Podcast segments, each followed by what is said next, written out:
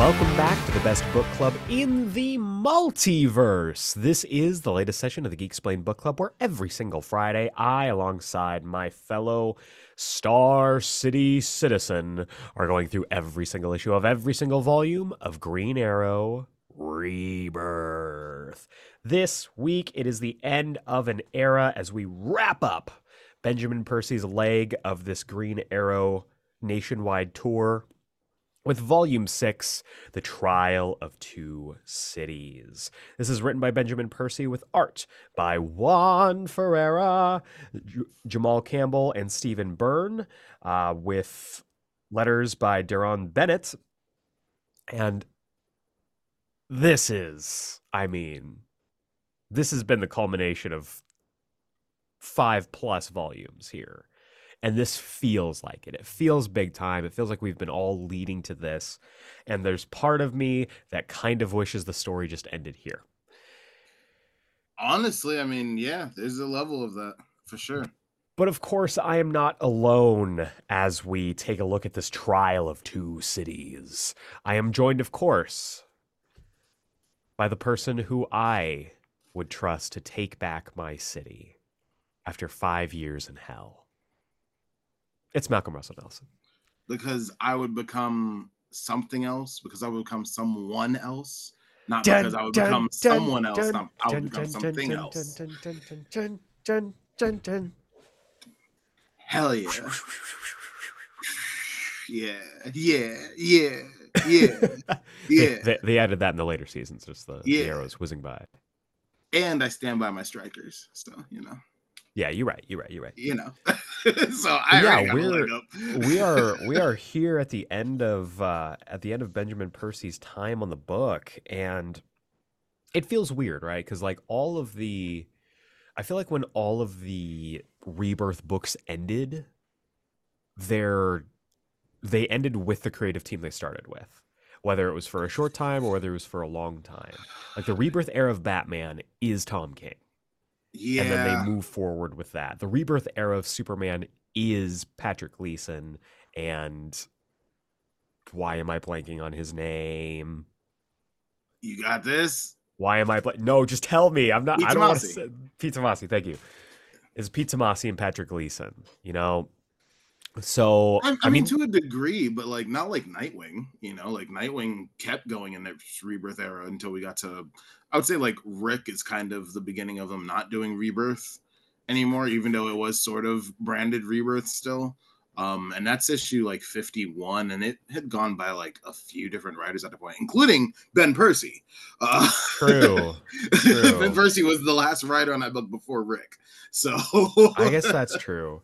But like you look at your Flash, like we were talking about earlier too, and that's all right. Joshua Williamson. That's all Williamson, and that does feel, even when they drop the Rebirth branding, it does still feel all like that's the Rebirth run. Right. So I guess it's kind of like a mix and match, because there's some that like they did that, and then some like Suicide Squad or Nightwing or a couple others. Justice League, Justice League had a few different writers on your favorite Justice League. Your favorite Justice League? I was saying, this is before Scott Snyder's Justice League. This is just when it's, Jesus. I don't even remember who started. Brian Hitch started that run? That's right, Brian Hitch. No, he was writing it? That was a different one. Hitch was writing it? Yeah, that was the Rebirth stuff. And then it goes into... Wasn't the JLA book or whatever? And he was writing and doing art? There was also... Well, that came before. Oh, you're right. That was like before. That's what got him the Rebirth book. Right. And then he wrote on the Rebirth Justice League, and then someone else came in, and then like Priest came in, and then like there was like a bunch of different writers on that. And then the Saga of Jaro. I love how much you hate everything about Scott Snyder's Justice League. I really do. There's something that really just like it scratches a very particular itch. God damn. Listen, if you want something better than Jaro, folks, go read about Garo this week, baby. No. Honestly, it was pretty fun. I thumbed through that issue and I'm like, I can't. I can't. The first issue, because we know what the pitch is, because they've been very public about what the pitch is, the first issue is kind of a drip, but 2 and 3 pretty good. I hate you. I You have this insider knowledge. I hate you. This is what happens when you work at a comic book shop. You are privy to the future. The future. Malcolm is my own personal Time Lord who keeps telling me spoilers and makes me real mad. Real mad. Hell yeah. He just won't tell me where I'm going.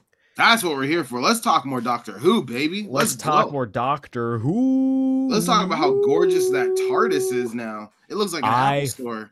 When they went in for the first time, I was like, okay, I love how big it is. I love how gigantic it is. Eric, it's so big. It looks bland as fuck.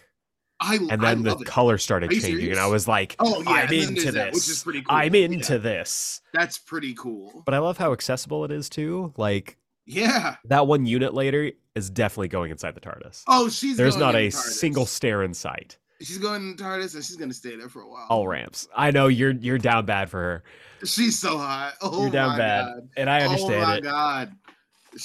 I think it looks fantastic. And honestly, I'm sure that it's going to change when Shooty gets in the TARDIS. I kind of hope it doesn't. I wonder if it is. I mean, they spent money on that set, so like, true. I wonder if it's going to change. Disney's got money to burn, as we now know, Bob Iger. What the fuck? Did you read that fucking interview? For that to be the interview that comes out like the day after the fucking David Zaslav, like, it was actually really courageous for us to cancel. It was really courageous for us to cancel shit. And then for Iger to be like, yeah, maybe we've had a little too much brown people stuff going on is kind of fucking wild. Get these old white men out of here. What the fuck? They're my Ninth Circle. Honestly? They're my Ninth Circle. I mean, they're both definitely, oh God, why am I blanking on his name? They're very Dominique-coded. No, who's the Broderick, thank you. Yeah, they're both very Broderick coded, like, for sure. Like, for sure. They've definitely got Dorito masks. Oh yeah. Oh yeah. Yeah. We probably see them in this book, actually. We'll probably do, to be honest. We'll point them out. There's a panel where we'll point them out. Well, very clearly them. But yeah, so we're talking Volume 6. Doctor Who was fantastic. We mentioned it a little bit last week. I'm so fucking excited for these specials, and I'm really excited that I got to let a couple people know because they thought he was just this special. Oh, I thought it was just one. They're like, that would one be and the done. Worst. And I was like, no, there's 3 specials and then a Christmas special. We do have to wait like a week and a half between the third special and the Christmas special, but that's okay because that'll give me time to rewatch all 3 again. Yeah, there you go. In one sitting. At the same time. At the same time. Just masterfully done. Just everything with Rose Noble. I don't like you using that word. Interesting. I don't remember who it was on Twitter this week who said like their new headcanon is that like the Master is hiding in like every scene, like he's hiding in like a companion like all the time, like he's always around now. He's and just I'm like shit, a little that's gremlin such a man. Good idea. That's such a good idea. Like he could be literally anybody, and like half the time it's just like failed attempts, and we just don't see it. So I was like, oh shit, Graham is the Master. What if Graham is actually the Master, and that's just the time that like, oh shit, he fell in love with the Doctor again. He's like, oh man. I really forgot how great the Doctor is. They're so great. You know, it's that. Like, this time I won't mess with them. But next time, I'll know exactly what to do. How cool would that be? Ugh. How cool would that be? That's a real comic booky thing. Like, that is a very comic booky thing. That's some reverse Flash shit. Like, that is some major, like, anytime you couldn't reach the TARDIS console, that was me, Doctor. You thought that the TARDIS was just malfunctioning. I just sent you somewhere random. It's actually me. Like, I just timed Donna Noble threw coffee onto the TARDIS console. That was me. Oh, no! It was so pantomimed. Like, I swear, they are very. If they don't eventually have Donna go, I did that on purpose because I wanted to fly with you again. Then. I don't know what the purpose of having it delivered like that. That is obviously what happened. It has to be, right? There's no way it's not. I didn't even think that it wasn't. It's just, but also... Oh, no! That's a wonderful Catherine Tate impression. It's like if I close my eyes, it's like, oh no! Oh my god, it's like she's right there. But I loved Rose. I thought everything with her was fantastic, yes. And I talked about this on the Wednesday show. Yes, y'all go. Just the best. Please go listen to my Wednesday show. It's episode 280, and it's very personal to me. So go listen to that. I know it's an anime thing, and y'all aren't anime fans, but it's very personal to me. No, I just haven't listened yet. Be nice to me. Am 2 hours into the 7-hour juggernaut episode of Cerebro. So has Connor mentioned how Juggernaut is the fastest man alive? No, not yet. Not yet, and I'm waiting for it. Shouts to my favorite other blonde socialist with facial hair, Troy.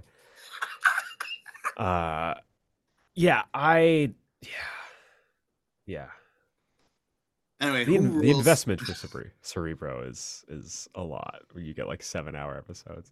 Like we didn't do a 4-hour episode a couple weeks ago.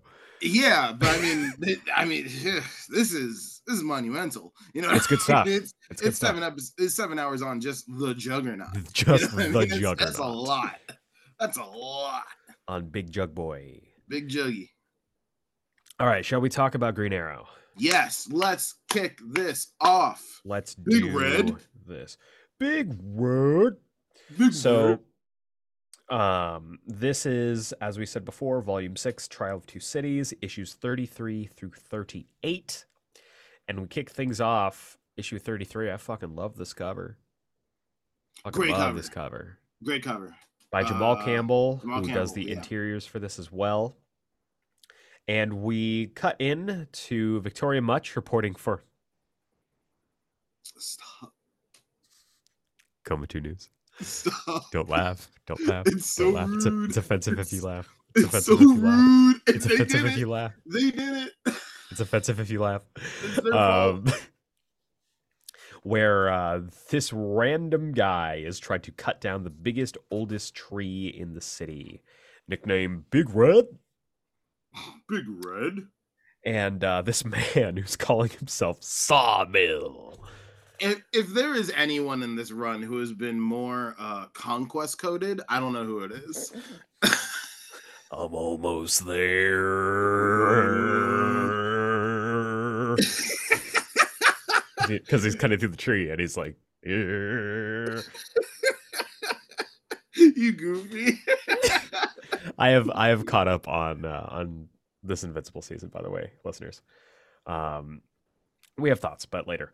But we have Sawmill who's going to try and knock down this tree when all of a sudden, long live, he's shot out, long live Seattle, long live, and then he gets riddled with arrows. Dun dun dun dun dun dun dun dun. And I love Victoria Mutch's. Is that he's back? It's very much you'll remember. I think it was Spider-Man 1 or 2 where it's like, go Spidey! That one lady. Yeah. That's the vibe. It is. That's the feeling. Yeah, it is.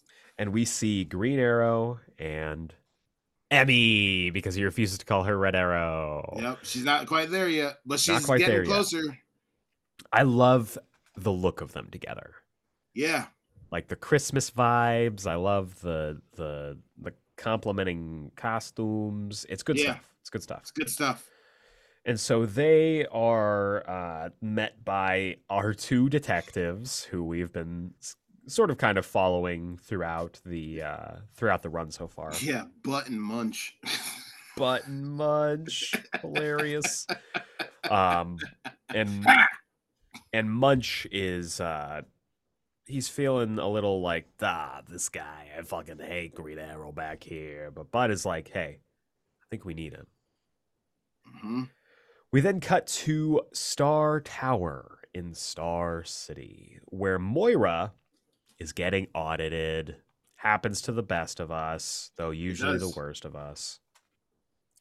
And I love the designs of these masks. Okay, I think they're so fucking cool.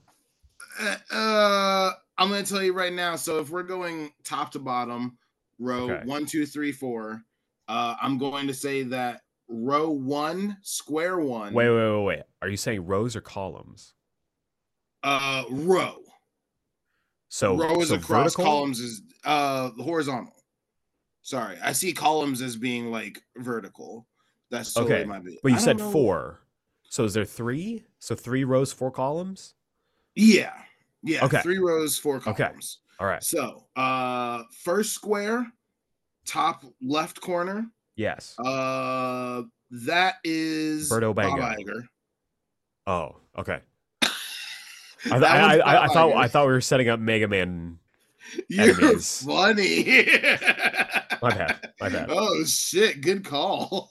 And then bottom last row, last square. So bottom right hand. That okay. One is David Zaslav. Oh, that's interesting. That's interesting. Is it because his head looks like a fucking dick? Yeah. Yeah. Yeah, it looks like a little squid turned into a penis. I do love the MCU Dark Elf that's directly above him. What the hell, right? Right? And next to Bob Iger, just like black eyes. It's like, what the fuck? And next to Bob Iger, the demon. The demons from Mr. Negative's gang, yeah. Oh god. And that's very clearly what's her fucking name on Fox News below that, right? Oh yeah. Very clearly. Oh right? Yeah, it's the hair. You can tell. Yeah, that specific hair. Some of these designs are pretty wild. They are very wild. The one with like the discus hat is really sick. Oh, Kung Lao. Yeah. Yeah, honestly, yeah. Kung Lao. It's really sick. Like I like Drill Chin. Drill Chin looks the most like a dildo. I'm gonna be honest with you. Like, ribbed for their pleasure. Yeah, that's a dildo looking motherfucker. I like the one that's kind of like a predator a little bit. It's like a proto predator. Which one is that? That's top right hand corner. Oh, I saw that. It made me think of Lion King on Broadway, because I see him and I'm like, he lives in you. That's he so funny. In me. Oh, shit. I don't know why, because it just reminds me of the masks they use for Lion King on Broadway. Amazing call. Great show. Really, really love it. Anyway, these masks go hard. They're sick. They go very hard. They go very hard. They're pretty sick. And so Moira's basically on trial where everybody's like, hey, you know you fucked up. We know you fucked up.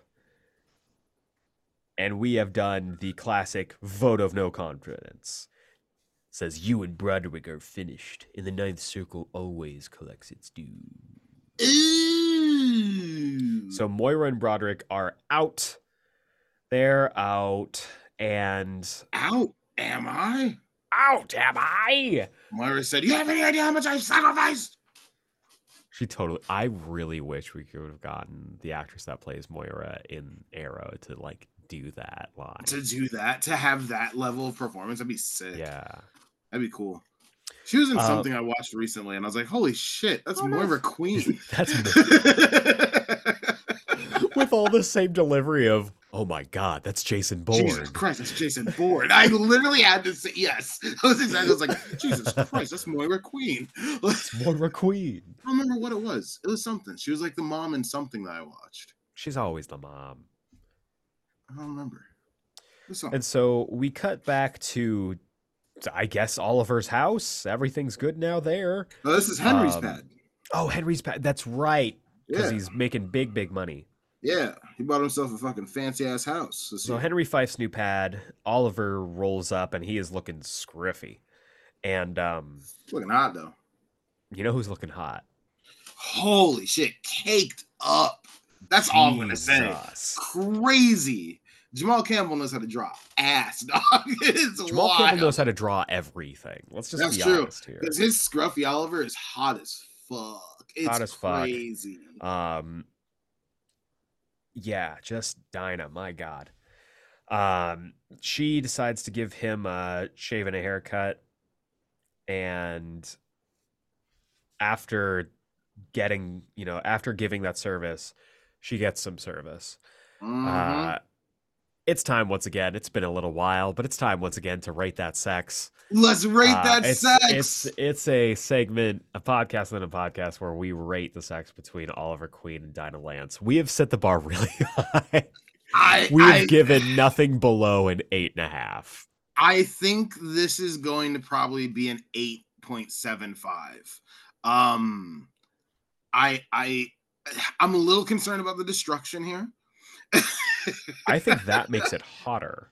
It does make it hotter, but also I don't want them to, they're still clearly on the deck, so I don't want them to get glass and stuff in places, all that jazz.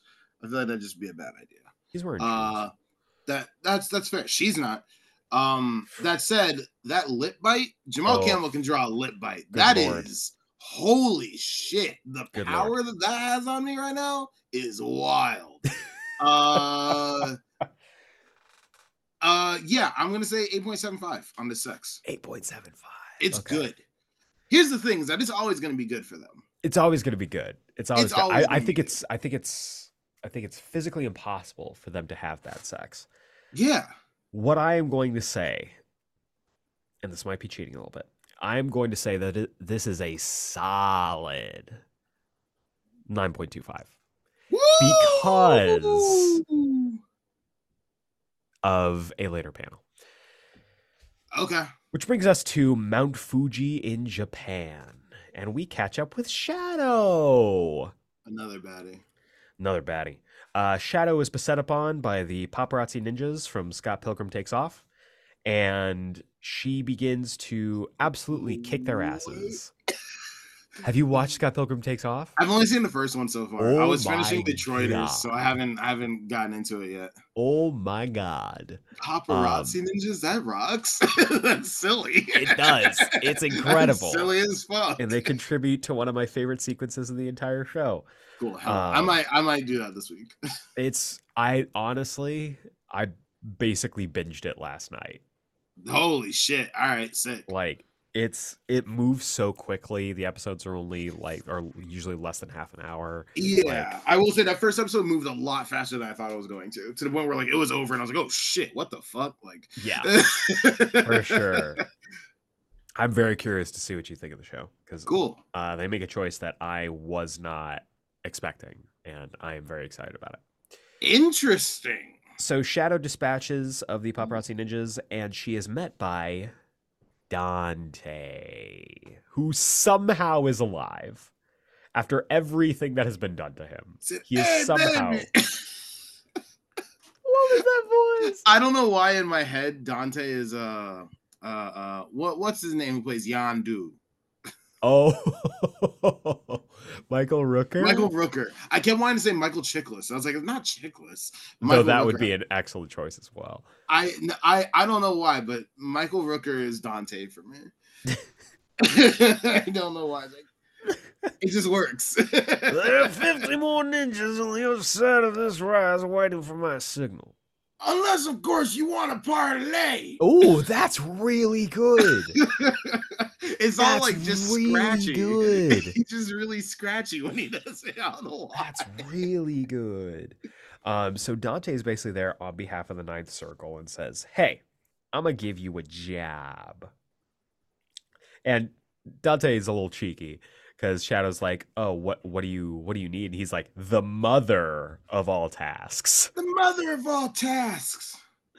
The Ninth Circle wants Moira Queen dead. And Shadow's been fucking waiting. She's like, for years. I'll do that one for free. No payment required on this one. Don't worry about it. Don't worry about it. You can still kill me afterwards. I'll be good. You can get me next time. Let's talk real quick about that fight sequence that Shadow has. There is a panel where she has a bow aimed behind her head backwards, and pulls it down. Oh my god. That's fucking hard. That is so sick. I don't even know how you do that. How do you do that? It's hot as fuck because that guy is fucking dead. That guy's fucked. She should. And he knows it too. Yeah, he pauses and is like, ah. He's like, nah. You know what? That's on me. That's so sick. Oh, such a great fucking panel. We need more Shadow. We just need more Shadow. We do need more Shadow. We need Shadow. We need Shadow in that Birds of Prey book. You know, that's funny. I was gonna say, you know who you put on a Suicide Squad team? Shadow. Oh fuck. Shadow would be fun on a Suicide Squad team as the Green Arrow analog. Well, I was gonna say I've been pitching for years. You can go back to our pitch it for, you know, the Dawn of DC or whatever, or Infinite Frontier or whatever. I've been pitching for Green Arrow to be on the Suicide Squad for years. Mm-hmm. Mm-hmm. And having him and Shadow on the Suicide Squad together would be very cool. Yeah. I mean, it's very, you know, it's very Hawkeye on the Thunderbolts. And that worked for a reason, y'all. Because he's a baddie. And so we cut to Star Tower, where Darth Broderick is in his little back to tank. Bro, it's literally a back to tank. That's crazy. Like, it's incredible. And Jamal Campbell knows. We brought this up last volume and we're like, how is he like fine? Like, he got burned to shit. He's not now fine. We find out, oh, he's not fine. It's literally just his neck up is okay. Otherwise, he looks like a, I don't know, a fucking Dorito. He's like a little gremlin body. He's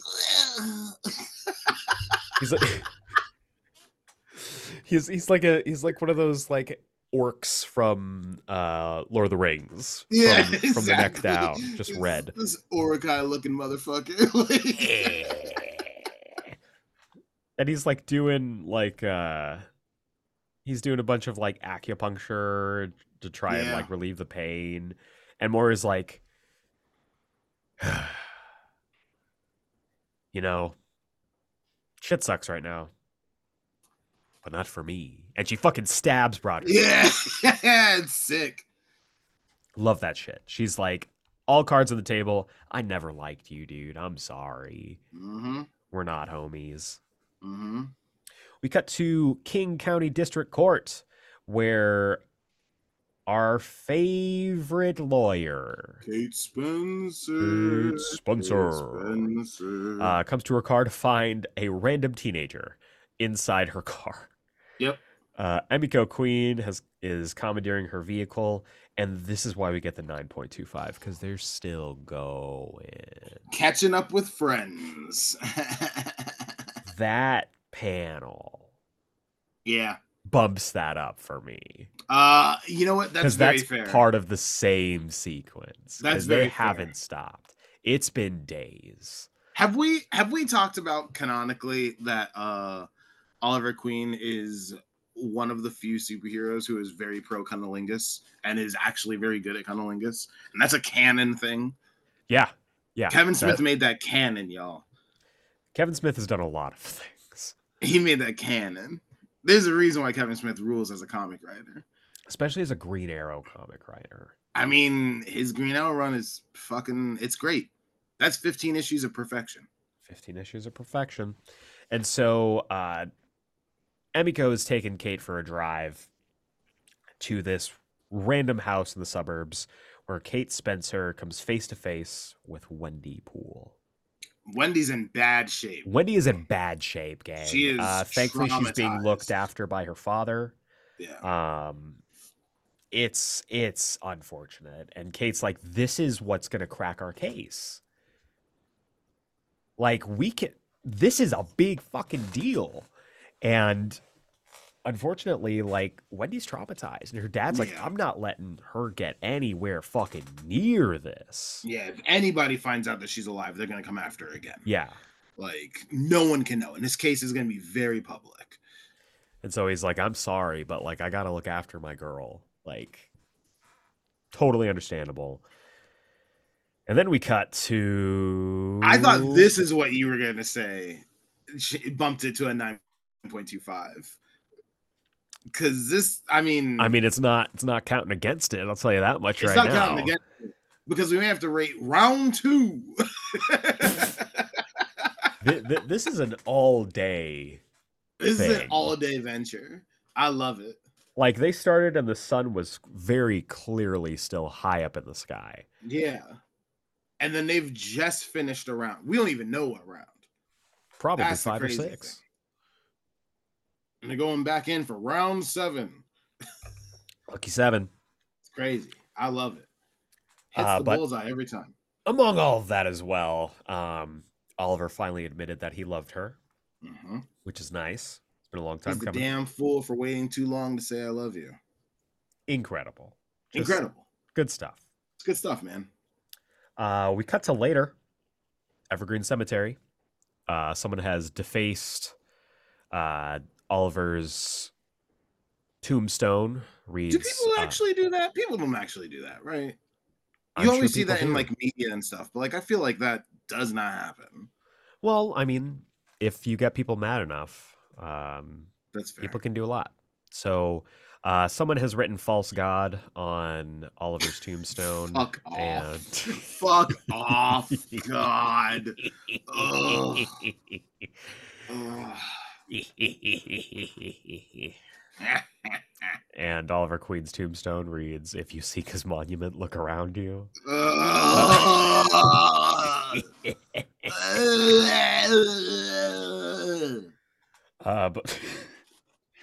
Oliver is there with Kate Spencer, and he kicks over. He's like, I fucking hated the Snyder Cut. He kicks over the tombstone.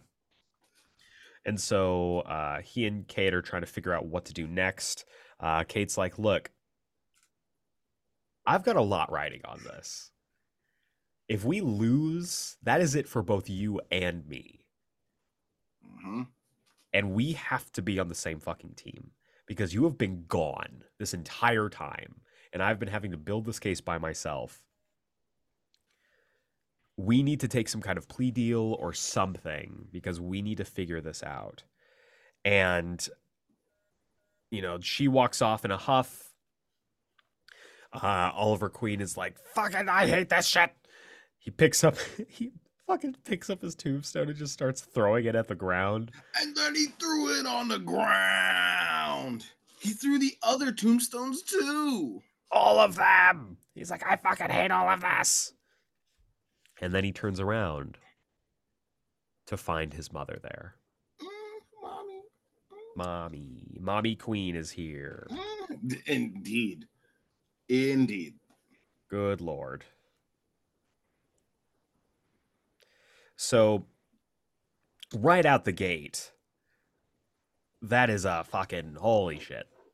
Yeah. Holy shit start to this. Chapter 34, great cover. Also by Jamal Campbell. But the interiors are by Stephen Byrne. Woo! We're feeling the burn this week. Feeling the burn. And so we cut to the Queen family home decades ago as little Tyke Oliver, little Sound of Music Oliver Queen. Honestly, it's just Sound of Music. So, like the short pants and the socks and the coiffed hair. Like, Jesus. Adieu to you. Ugh. and you. Little Aryan Dream Oliver Queen. Little Aryan Dream Oliver. And so he's sitting down with Papa Queen, Robert Queen, who's, I have to make a point here, whose facial hair is different. It's I would say a more distinguished version of Oliver's facial hair. Yeah, mustache is much bushier. Yeah, this is like it's a thicker Guy Fawkes. It's a Guy Fawkes versus a Van Dyke. Yeah, it's a Guy Fawkes versus Van Dyke. That's exactly it. And so he's reading him a little bedtime story of Robin of Locksley, aka Robin Hood, where he's telling him the story of his life as an outlaw until Moira Queen comes in and needs to talk to Daddy. And I love the idea of this because Oliver goes in the other room and you just hear, who the fuck's Shadow? And Robert's just like, duh, it's nobody. Moira. Don't worry about it. And we see that way back when Oliver first heard the name of Shadow. And I think that is hilarious. That's sick. It's so CW comic book. It is. But it kind of works. You've known her all this time. Yeah. But so we cut to beneath the Queen family tomb now, where Oliver and Moira are down in the murder basement beneath the Queen tomb. And Oliver realizes, he's like, this isn't Dad's bunker, it's your bunker. And she's like, yeah, you know, and we get this 2-page, you know, backstory for her about how she was living a pretty not great life until she happened upon marriage to Robert Queen. Mm-hmm. The two of them had a pretty nice life together until Robert got a little freaky. He got a little bored. Mm-hmm. And he went off to chase waterfalls, if you know what I mean. Mm-hmm. And Moira got caught up in the Ninth Circle, and it's kind of implied through the, at least to me, that she had him killed. Yes. Yes. Okay, cool. Yes, that was my takeaway. Cool, no. Cool. For sure. I'm glad I wasn't misreading that. No, but no. The Ninth Circle was behind the death of Robert Queen. Also, he just looks like Oliver. Yeah. I kind of love that. I kind of, if especially given the pre-New 52 continuity, you could make it that pre-New 52 Oliver Queen was actually Robert Queen. Because who had the thing with Shadow? Pre-New 52 Oliver Queen. That's not bad. So I kind of love, like, oh, he kind of just paralleled pre-New 52 Oliver Queen a little bit. In certain ways, in certain places. That's kind of fun. Like, that's kind of fun. That's... It doesn't work for a lot, but in certain places it does work, and it kind of whips. That really whips, actually. It's pretty cool. That is so. I like to think that Ben Percy did that consciously. I do like to think that seems like a very Ben Percy kind of idea. It is, isn't it? It is a very Benjamin Percy, like, you know, the father is the son is the father. Yeah. How do you think Ben Percy's doing this week? We are, as of recording, Henry Kissinger died yesterday. Which Henry Kissinger is clearly the inspiration for Ben Percy's Beast. He is probably throwing an Oliver Queen-sized party. He's probably throwing a rager. He is Great Gatsbying it up right now. Ben Percy, whatever you want to come on, let's talk. Let's talk Beast, baby. Let's chop it up. Let's talk about how Beast is the worst X-Men character. He's like, we're just gonna dive straight in on the war crimes of one Hank McCoy. he's a war criminal.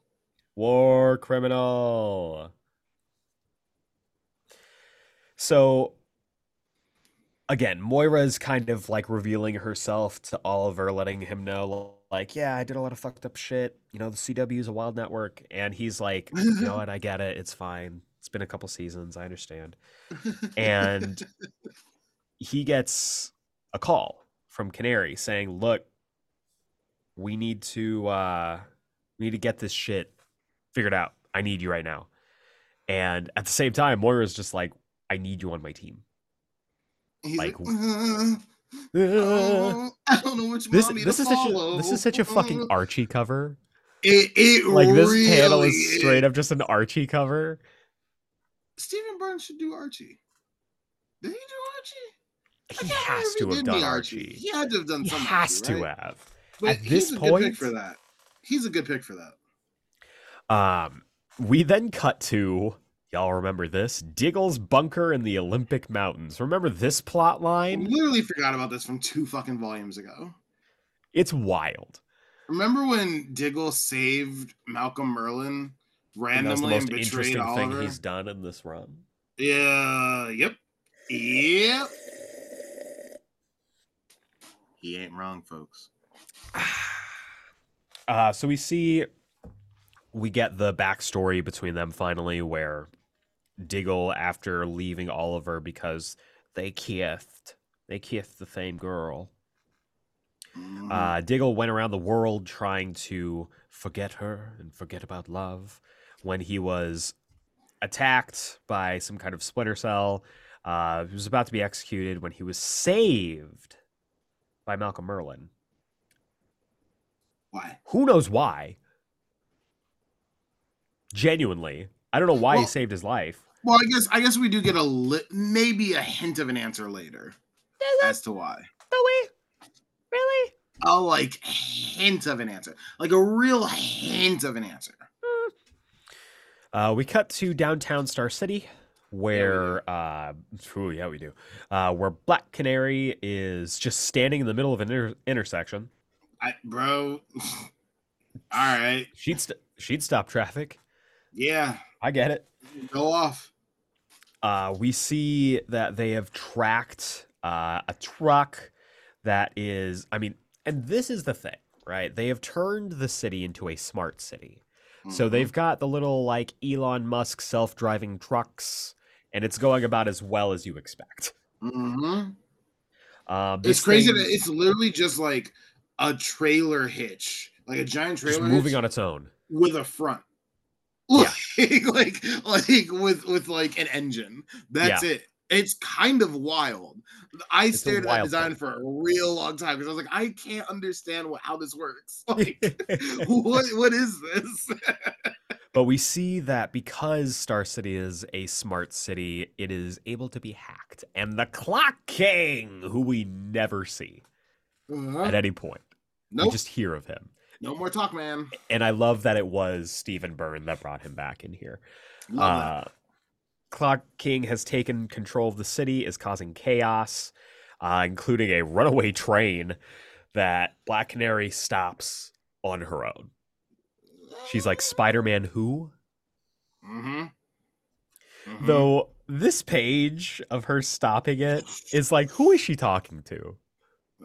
Boy, me. Who is she talking to? Talking to me, dog. She's like, Malcolm, pretty hot, right? Pretty hot, right?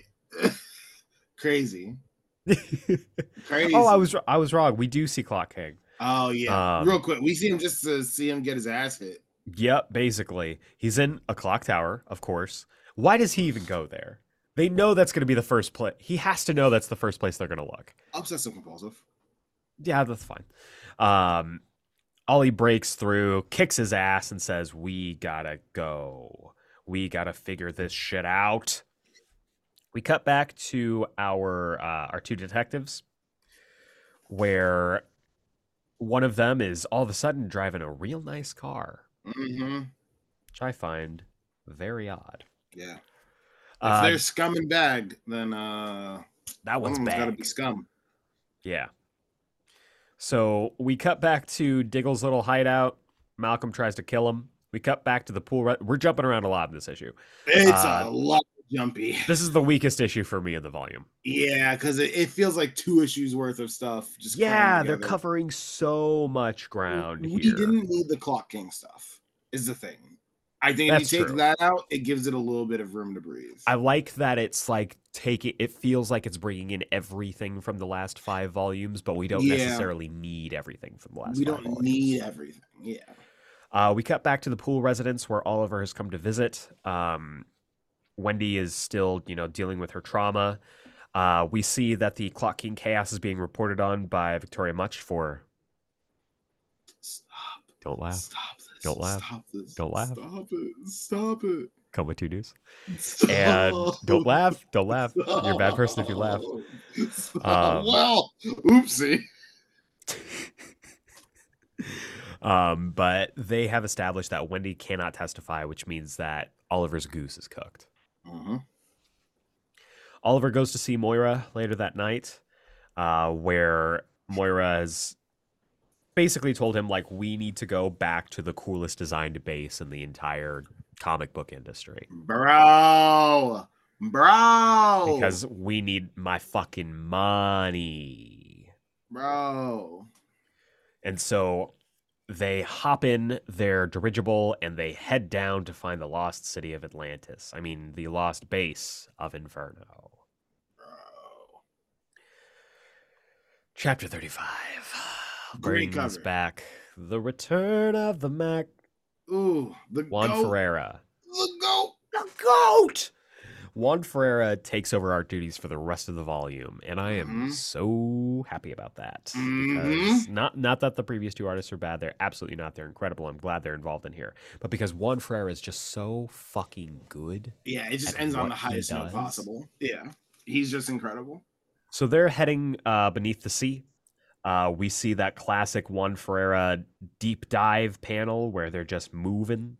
Yeah. And the panel or the page is broken up by two crevasses where we see cliff sides heading down further into the depths, and we follow it sequentially. I fucking love it's sick that Juan Ferreyra does this. I love this shit.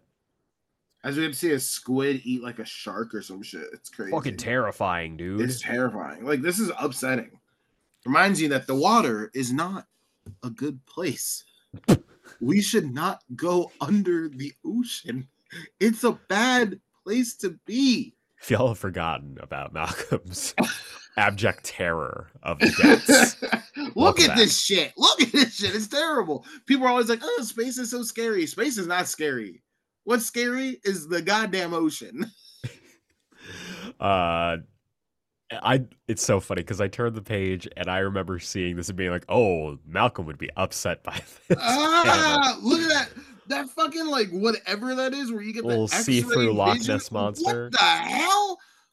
Fucking terrifying. What the hell is that? So they head further. Real? They head further and further into the depths, and they find the Inferno, which somehow looks even cooler than it did before. Because do you know why?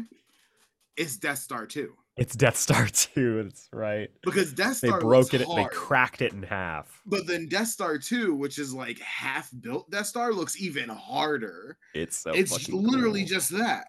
And we see a random Ninth Circle, a random underground man who is just floating and has definitely been fish food. Who more looks than like once. Dante? I wish. And so we cut back to the King County Courthouse in Star City. Damn, where Kate Spencer is trying to figure out how to get this plea bargain done with the prosecutor. Two of them are going back and forth. And eventually Kate's like, you know what? Fuck this. I'm out of here. And the prosecutor gets on the phone and he's like, follow her. She knows something. Fuck and we see Detective Scum is following Kate Spencer. Whoa! He's on the payroll. Whoa! But who's following him? Detective Bad! Whoa! Bad! And so we see the stakeout of sorts is Kate Spencer going back to the pool residence, Detective Scum scoping it out and seeing Wendy Poole, which is bad news for us, gang. Because he knows, which means the Ninth Circle's going to know. Detective Bag goes to confront him, and Detective Scum drives off in his nice car. He says, "Back off, old man." And I am almost sure that Detective Scum is older than Detective Bag, but he calls him old man because he's a dick. Yeah. Back at the ruins of Death Star 2, we see... So sick. We see Mother and Sun Queen, and I fucking love that they have the Queen logo, and it's just an arrow with a target. It's so silly. Oh my god. It's incredibly silly. It's incredible. What an amazing comic book design thing. That's so good. So they make their way into the depths of the Inferno, and they find the vault that Oliver left behind when they sunk this battleship bank. Mm-hmm. And... it's got a lot of money. A lot of gold. We cut back to the pool residence where Wendy and Emiko are chilling. And where Wendy... Emiko looks like 30. Emiko looks like a conservative 25. It's kind of weird. It is odd. It's a little strange. But it might be also because they aged down Wendy as well. That's also the thing. She also looks like a conservative 25. Yeah. It's a little weird. we we get the accounting of Wendy in the story. I don't remember her having short hair at the beginning. Here's the thing, neither do I. It's a real shame that we can't just go back and look at it. Like, I thought that her hair was short because of what happened. I thought so too. I don't remember her having long or short hair. That's but I remember really her having long hair when they found her when they found her last week. Yes, because she had the long hair because it had been growing out. I don't remember her hair being this short before. Too bad we'll never be able to know. But we see that Wendy was captured by someone and handed over to the underground men. And that someone was Detective Scum. Detective Scum! Who also was instrumental in framing Oliver Queen for the death of Wendy Poole. And who also rolls up? Shadow and Emiko. So they roll up right after Wendy's been taken. Yes. Right? Because, like, that... There's a couple points in this where they make it seem like Wendy remembers Emiko and is a little afraid of... I mean, this sequence where we get to this framing, it seems almost like Wendy remembers Emiko being there. Yes. And is, like, a little afraid of her, which is interesting. But Emiko I find really interesting. Like, yeah, it's an interesting connections thing. It's fascinating for sure. And I don't know what that is. I think it's definitely something that could have been expanded upon later. Yeah, but we just do not have the time to do that. That's fair. That's fair. And so, meanwhile, back down in the depths, Oliver Queen comes across this fucking thing. I hate this. Terrifying. I hate this. Terrifying. This shit could be under the water right now. Could be under your feet right now. Stop. Why would you say that? In the water. Why would you, waiting God, for why you? Why would you say that? The next time you go to the ocean. The beach. Oh, good. I'll never go. The hell is this alien-looking motherfucker? You know what? It reminds me of Edge of Tomorrow. Yes. Yes. Like the big bag Beetleborgs. Combat. Glorious combat. And so... Oliver escapes. That Beetleborgs, fuck off. That was just for me, you son of a bitch. You know I love my Saban era. I know you do. So Oliver escapes, and he's like, all right, we got the money, we can go. And he sees that Moira is way ahead of him, meaning that she already left. Yep, she ditched his ass. She says, sorry, I'm rich now, bitch. It's that meme of the family jumping on the beach and the one child being like left behind in the jump. Like, mother help. And she drives off in the boat with the money, leaving him to die. Meanwhile, we cut back to Detective Bag, who I guess is on like oxygen or something. Yeah. Or is doing whips of oxygen, is maybe getting high. I don't know. Who's to say? Because we just genuinely don't know. But we see the card for internal affairs. He's going to call it in, but something's up. Something's up. And Detective Scum is there. He cuts the line of oxygen, or I guess this wouldn't be oxygen, would it? Because it explodes. Yeah. Either way, Detective Scum causes an explosion in the house. I wish I cared about this more. I wish I cared about this. Yeah, they haven't done a very good job of making... Bag like any kind of I want to feel something for him. It is just kind of a bummer. It's not like Chief Westberg, where like we cared about this character. Yeah, exactly. And Chief Westberg, they did a really great job, really fast, of making us care about him. Yeah, that's here. It's kind of just a bummer that like this dude's just a dick. Yeah, Agreed.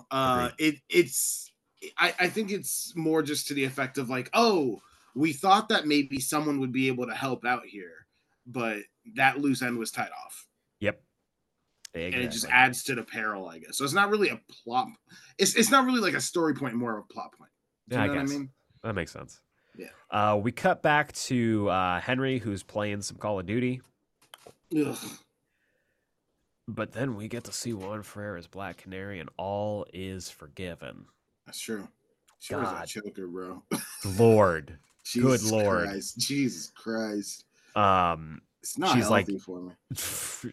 She's like, so I kind of might have done something. We both love Oliver. He was acting a little fucking weird.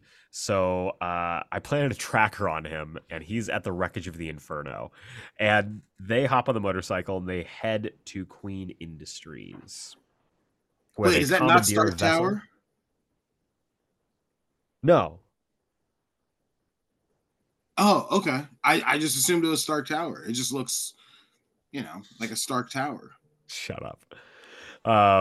They head to Queen Industries. They commandeer a vehicle, and they head down into the depths because Oliver is about to get eaten by a Joker hammerhead shark. Yep. Joker fish have evolved. They've infected everything underneath the ocean. That's so I don't want to go under the ocean. That's a terrifying thought. That would be a good Aquaman event. Yeah. That's a great fucking idea. That would be a great Aquaman. Or honestly, just like a three issue Black Label. Yeah, that'd be fun. That'd be really fun. Aquaman dealing with the aftermath of the Joker fish. Yeah. Be like, oh shit, like Ocean Master, you know, teamed up with the Joker once to be like, hey, let me get some ideas off you of like how to fuck with Aquaman. He's like, oh, here. Take some fish, and just take the fish, and then the fish just like infect the entire ocean, and then Aquaman can't like telepathically communicate with the Joker fish, or else he'll get insane. Jokerized. Yeah, and so like he's done it a little bit at the beginning, and then realizes that's, and so he's becoming more and more jokery, like as the story goes on. He's got to find a solve. That sounds so fun. That actually does that idea. You know what? Works. Copyright. Geeksplain. That's kind of a pitch. Oh shit. That is a hell of a pitch. Oh shit. That's wild. We cut to chapter 36, and by God, this cover. Oh my God. Oh, it's so good. Whoa. I've never wanted to be Oliver Queen so badly. Oh my God, please, honestly. In the Tarek Trench, Northern Pacific, Oliver is about to fucking die. We cut to Diggle's HQ high in the Olympic Mountains. He had been knocked out by Malcolm Merlyn, and Malcolm Merlyn has escaped. King County Courthouse, Star City. We see the trial's about to begin. Or no, they are doing examination of the jury. Yeah. Yeah. Jury selection. Meanwhile, Henry are heading down in the depths, and they literally just pass Moira. They don't know it's her. But they're just like, oh, that's interesting. That's a Queen Industry submersible. What is that? That's weird. Well, I guess we'll find out at some point. And I love how Ferreyra does this double page spread. Yeah. Like, he's the master of the double page spread. Truly. I love this. The parallels, everything. Yeah. No one does a double page spread better than he does. Henry and Dinah are able to take their little ship and zappy zap some of the weirder looking creatures and save Oliver's life. It's a good thing he's been playing Call of Duty. Right? Look at him go. Back at Star Tower and Star City, Mayor Domini goes to visit Broderick and sees Broderick's scarred up fucking body for the first time. Mm-hmm. And Broderick's like, hey, shit is bad, and I'm fucking abandoning you. And Domini's like, I'm gonna fucking kill you. He's like, remember when you branded my tum-tum? You fuck! You fuck! Look at it! Ab Day has been a nightmare. Not that I ever do that. People think I'm fucking incompetent. I'm actually a nice guy. And he goes to choke him. But then he gets an arrow through the eye. Fucked, dude. Fucked. Shadow is there. And she has fucking killed Broderick. One shot. Headshot.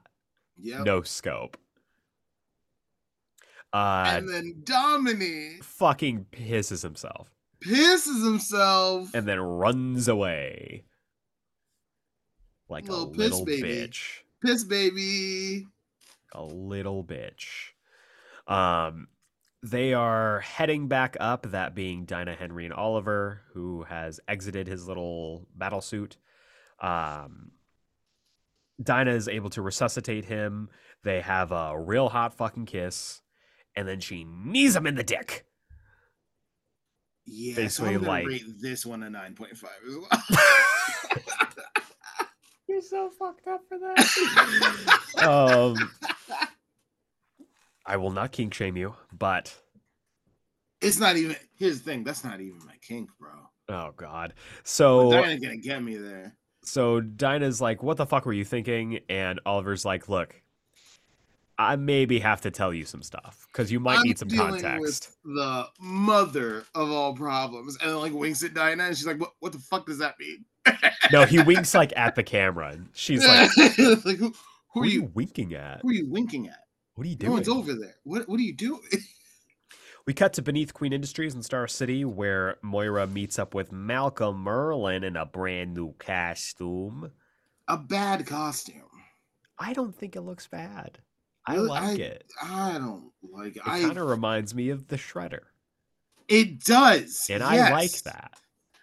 If you're supposedly the Dark Archer, maybe don't have fucking bright ass silver on your goddamn costume. Dog. What if it adapts to the amount of light that's in any given area? I don't think that's the case. I think you're retconning that right now. I smell bullshit. I think you are not giving it time to do that. They're in a very well lit room. Maybe the lighter it gets, the brighter his armor gets, and then the darker it gets. Oh, well, it becomes completely. Room? It's well lit. You see the light beams, dog. This is like an underground cave, dog. Well, look at all the light beams. It's not a well lit room.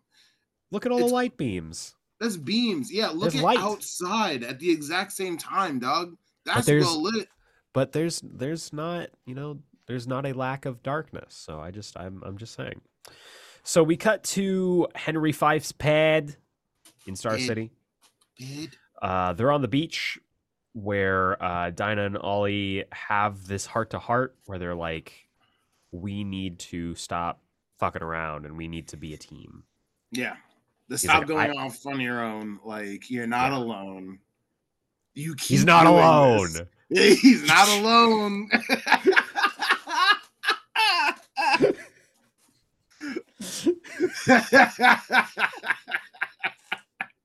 Dennis Leary comes out. Like, says, "Hey, dinner's ready. This guy? Hope you like Branzino."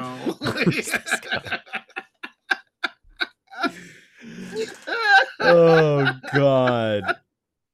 And so they, you know, they consolidate their efforts and they're like, "We are going to do better. We are going to be a team."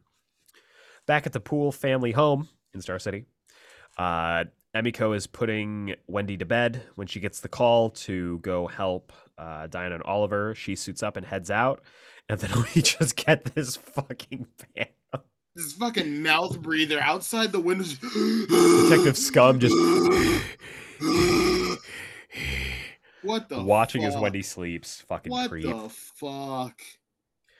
Back in the tomb beneath Queen Industries, a very well-lit room, I must say. We see Moira and Malcolm having collected all that fucking money and saying, we want to pay off our debts. Broderick's out. But I want to save my life. And Dante's like, look, I got to let you know, you're like 2 steps behind. I already put out a call. Like, I'll take your money still. They're like, what the fuck do you mean? Thank you for the contribution. Thank you for the donation. Thank you for the donation. Thank you for the generous donation.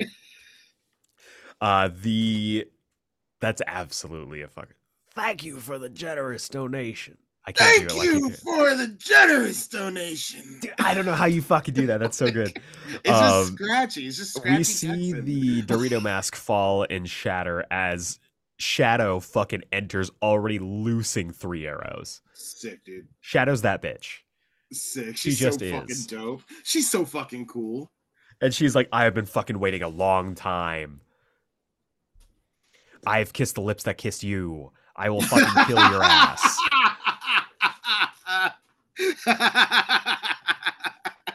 And Shadow, if y'all know, that was for the real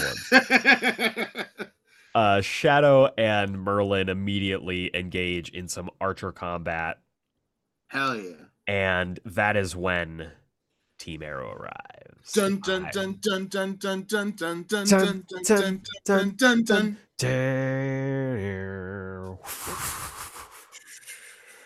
We see Oliver, Emiko, and Dinah there, and they are ready to throw down. Yeah. And we get Malcolm versus Oliver round 2, but this time he's not alone. And Emiko is able to knock an arrow straight into Malcolm's fucking shoulder, while Moira takes a fucking sword and tries to kill Dinah. What the fuck, dude? Moira's taken that whole queen thing very seriously. It's crazy. And so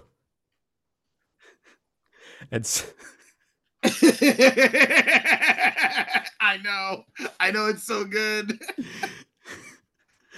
And so Emiko says,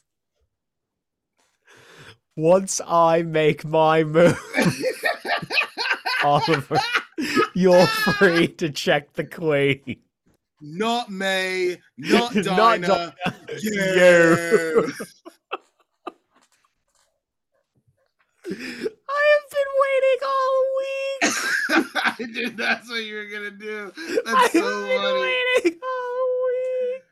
Dinah's like, what's she talking about? And Oliver's like, he's going to sacrifice himself. Dinah's like, no, you can't. There must be another way. You want to stop the Ninth Circle or not?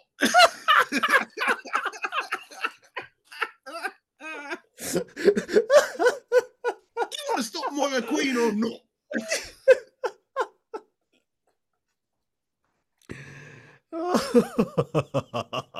Not me, not Dinah. You. God. That's you're so fucked up for that, Don. That's so fucked. That's funny. So Moira looses an arrow straight at Oliver. Emiko dives in front, takes the arrow. See, I thought you were gonna talk about how like Oliver, like when Moira slashes Dinah's back with the sword, Oliver's like, no, like in a Tobey Maguire, no, and then throws his bow at Moira to knock the sword out of her hand, which is bananas. He just yeets the bow at her. He uses the bow as a projectile. It's so sick. He's just, whoa. For those of you and then she uses that bow. Oliver took one level to gain a feat in Tavern Brawler, and so he could use anything as an improvised weapon, even his weapon. It. That's exactly it. We call that a Roy Harper special. Yeah, the Roy. And so Emiko has taken the shot, brings us to chapter 37. Great fucking cover. Great cover. Emiko is on death's door as Moira is willing to basically crash this whole thing to kill. You can't say that. You got to do it right. Please. Because she's... Knock, knock, knocking on heaven's door. Bow, bow. Bow, bow, bow. Knock, knock, knocking on heaven's door. Beautiful. You got it. Like, you have to. Because she's knocking on heaven's door right now. And Moira gives the capitalist speech where she's like, you know what your problem is, Oliver? You've lost your pride. If you want to succeed in this world, you need to focus on yourself. ABC, always be cutting. Broken. And then she starts dancing, like flossing. All of a sudden, it turns into a mid-2000s movie. Yes, is the end sequence of any animated film from 2012 until now. God, isn't that fucking true? She says, somewhere along the way, you fell under the spell of some perverted version of the American dream. Not everyone deserves everything. Not clothes, food, not medicine, not you. Not even life. The smartest deserve to rise. The strongest ought to survive. That's how a business, a country, a family advances. If your bastard sister is dead, it's because she deserved it. And you see fucking Shadow. Shadow's about to slit her shaking fucking throat with goddamn rage. I love it. And she's like, did y'all like the speech? Am I good? Are we cool? To Dante on the screen. And he's like, He's like, nah, kinda sucked. Speech was a little thick. I don't know. Your fucking Rooker impression. It's funny because I don't like Rooker. I he's know. The same thing all that's the time. Why it's so funny. Like, Dom, you're dead. This was his car. Remember when he shows up in Fast? Yes, I fucking. Or loved was it? No, it was 9. It was 9 that he shows up. Yeah. Yeah. That was the one about family. That was the. I mean. When you think about it, they're all kind of about family. They're all about family. And so Dante presses a big red button and it basically just drops everything into a void. Just, boom, baby. Shadow goes to kill fucking Merlin. She knocks him into the void and she's like, I'm gonna fucking kill you. Dude, it's so tight. Goes after Moira. God. This page is so good. It's not business anymore, Moira. It's personal. Fucking sick. And she's like, I never got a chance to be a mother. You've stolen that from me. And Moira's like, I wasn't even aiming for her. But I'm happy to erase my fool of a husband's mistakes. And they fucking throw down. Love it. We see that Emiko is alive. But barely. She is hanging on by a thread. Great fucking panel where it shows how the arrow is lodged in her heart. Yeah. So fucking cool. That's crazy. And they're like, we gotta fucking go. And so Dinah's like, okay, cool, but I gotta do one thing. And she fucking screams at Shadow and Moira. Just one last fuck you. Malcolm is able to climb out of the void and is going to kill Dinah when all of a sudden, bang, we get the reemergence of John Diggle. It's a Diggle. I forgot you were in this book. He's like, me too. But now I'm here. He's like, I'm ready to be a full-time friend and member of Team Arrow. Like, what like, the fuck, bro, dude? Get the fuck out of my room. Like, just, what are you doing here? No one wants you. And I love this final moment between Shadow and Moira. She's like, the wartime strategy of Japan is Sanko Seisaku. It means kill all, burn all, destroy all. And she fucking brands Moira on the face with a flaming arrow and then pulls her into the abyss. Dude, says, there are no winners in our war. We have destroyed ourselves. That's so fucked up. Dope as fuck. Dope as fuck. The entire altar thing beneath Queen Industries falls into the void below. Malcolm makes his escape, as does Dinah and Diggle.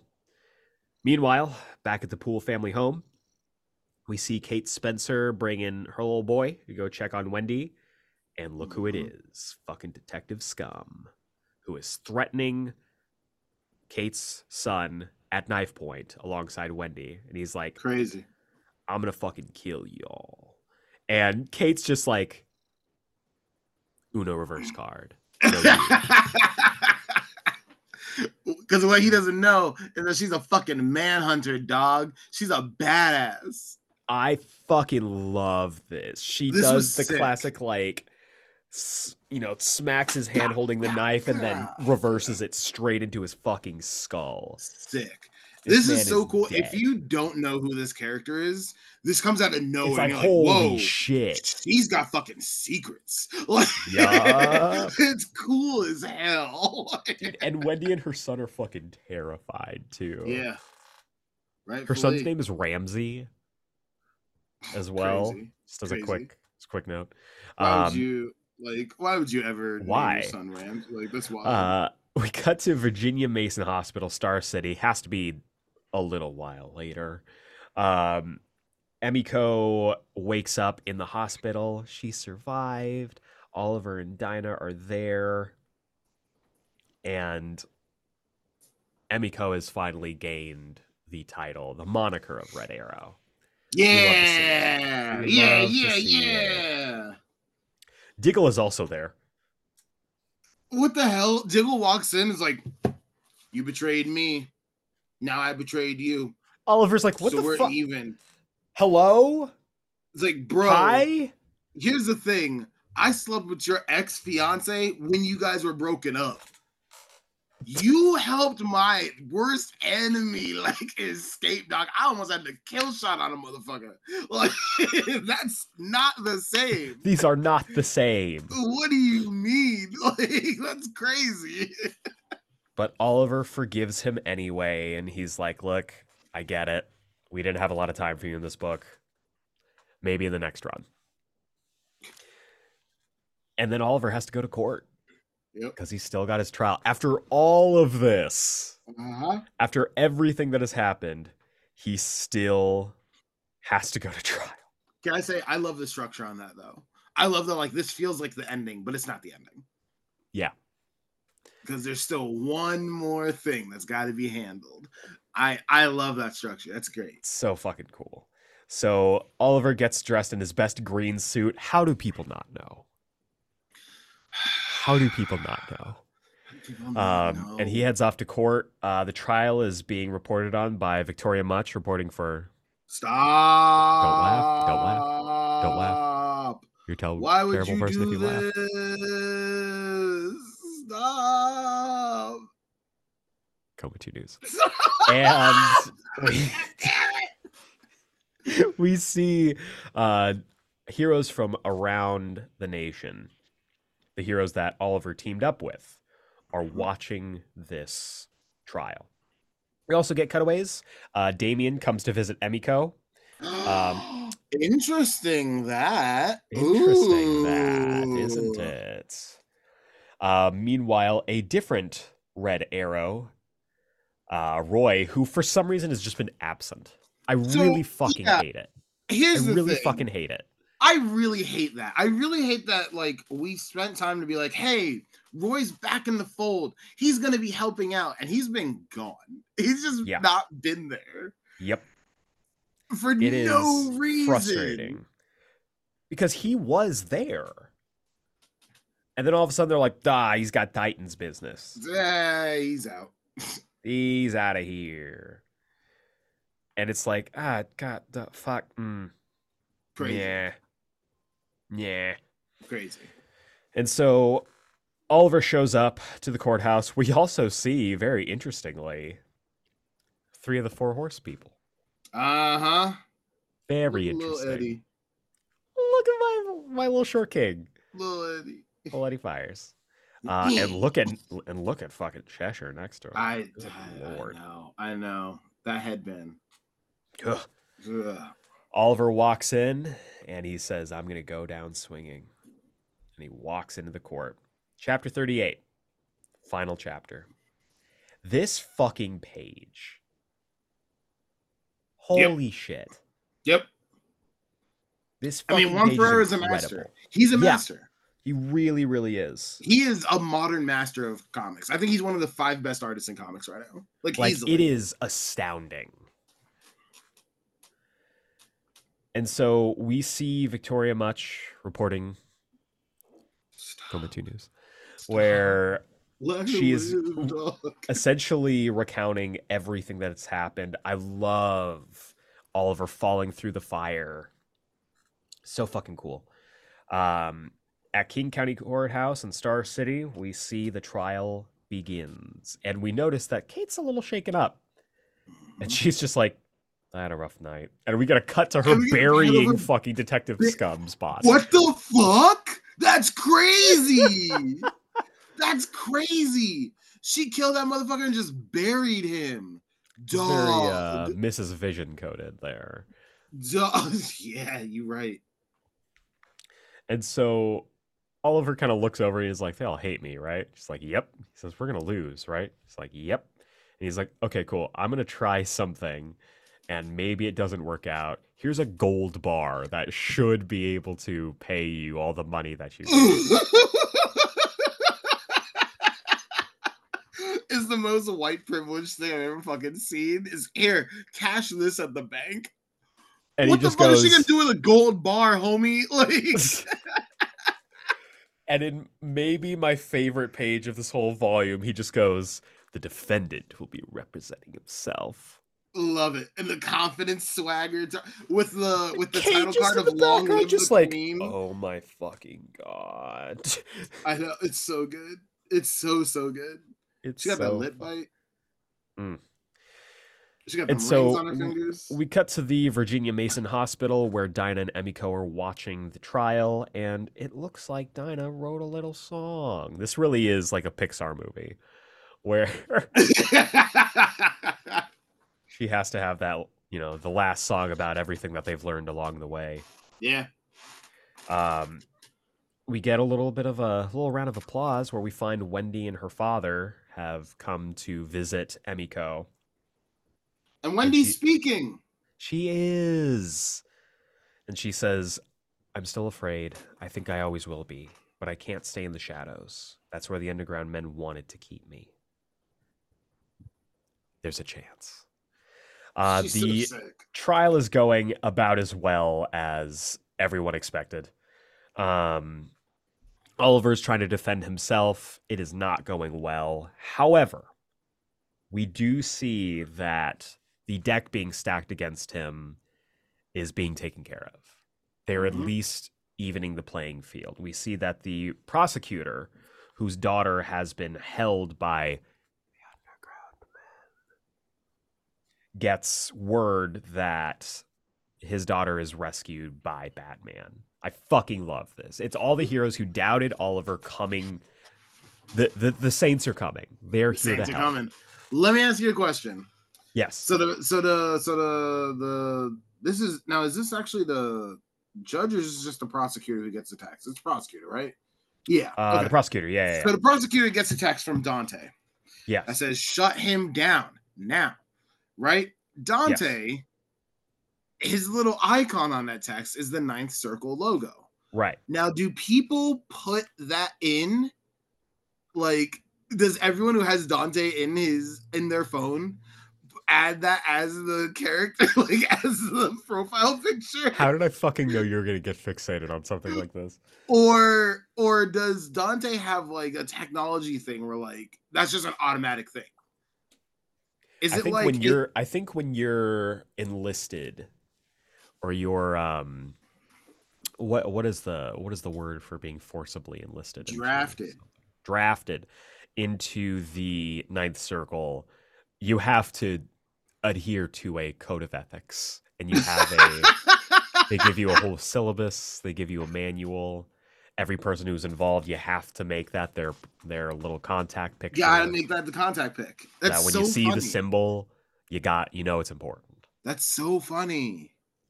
But so we see, and also which I find really interesting too, it says it's from Dante, but we very clearly see that the phone is being held by someone who I don't think is Dante. Who is not Dante. It's just some random underground man.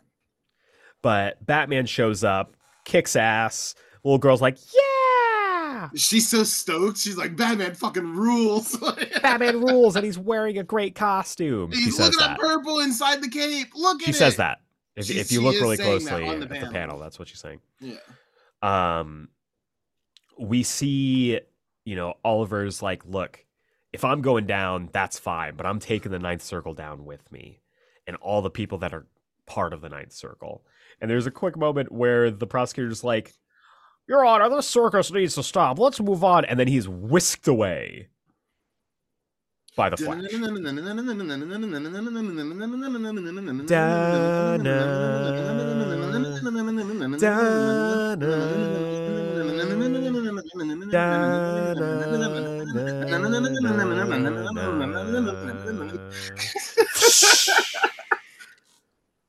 Where he literally is just like, look, the bad news is you've got a long, blister-bursting walk home.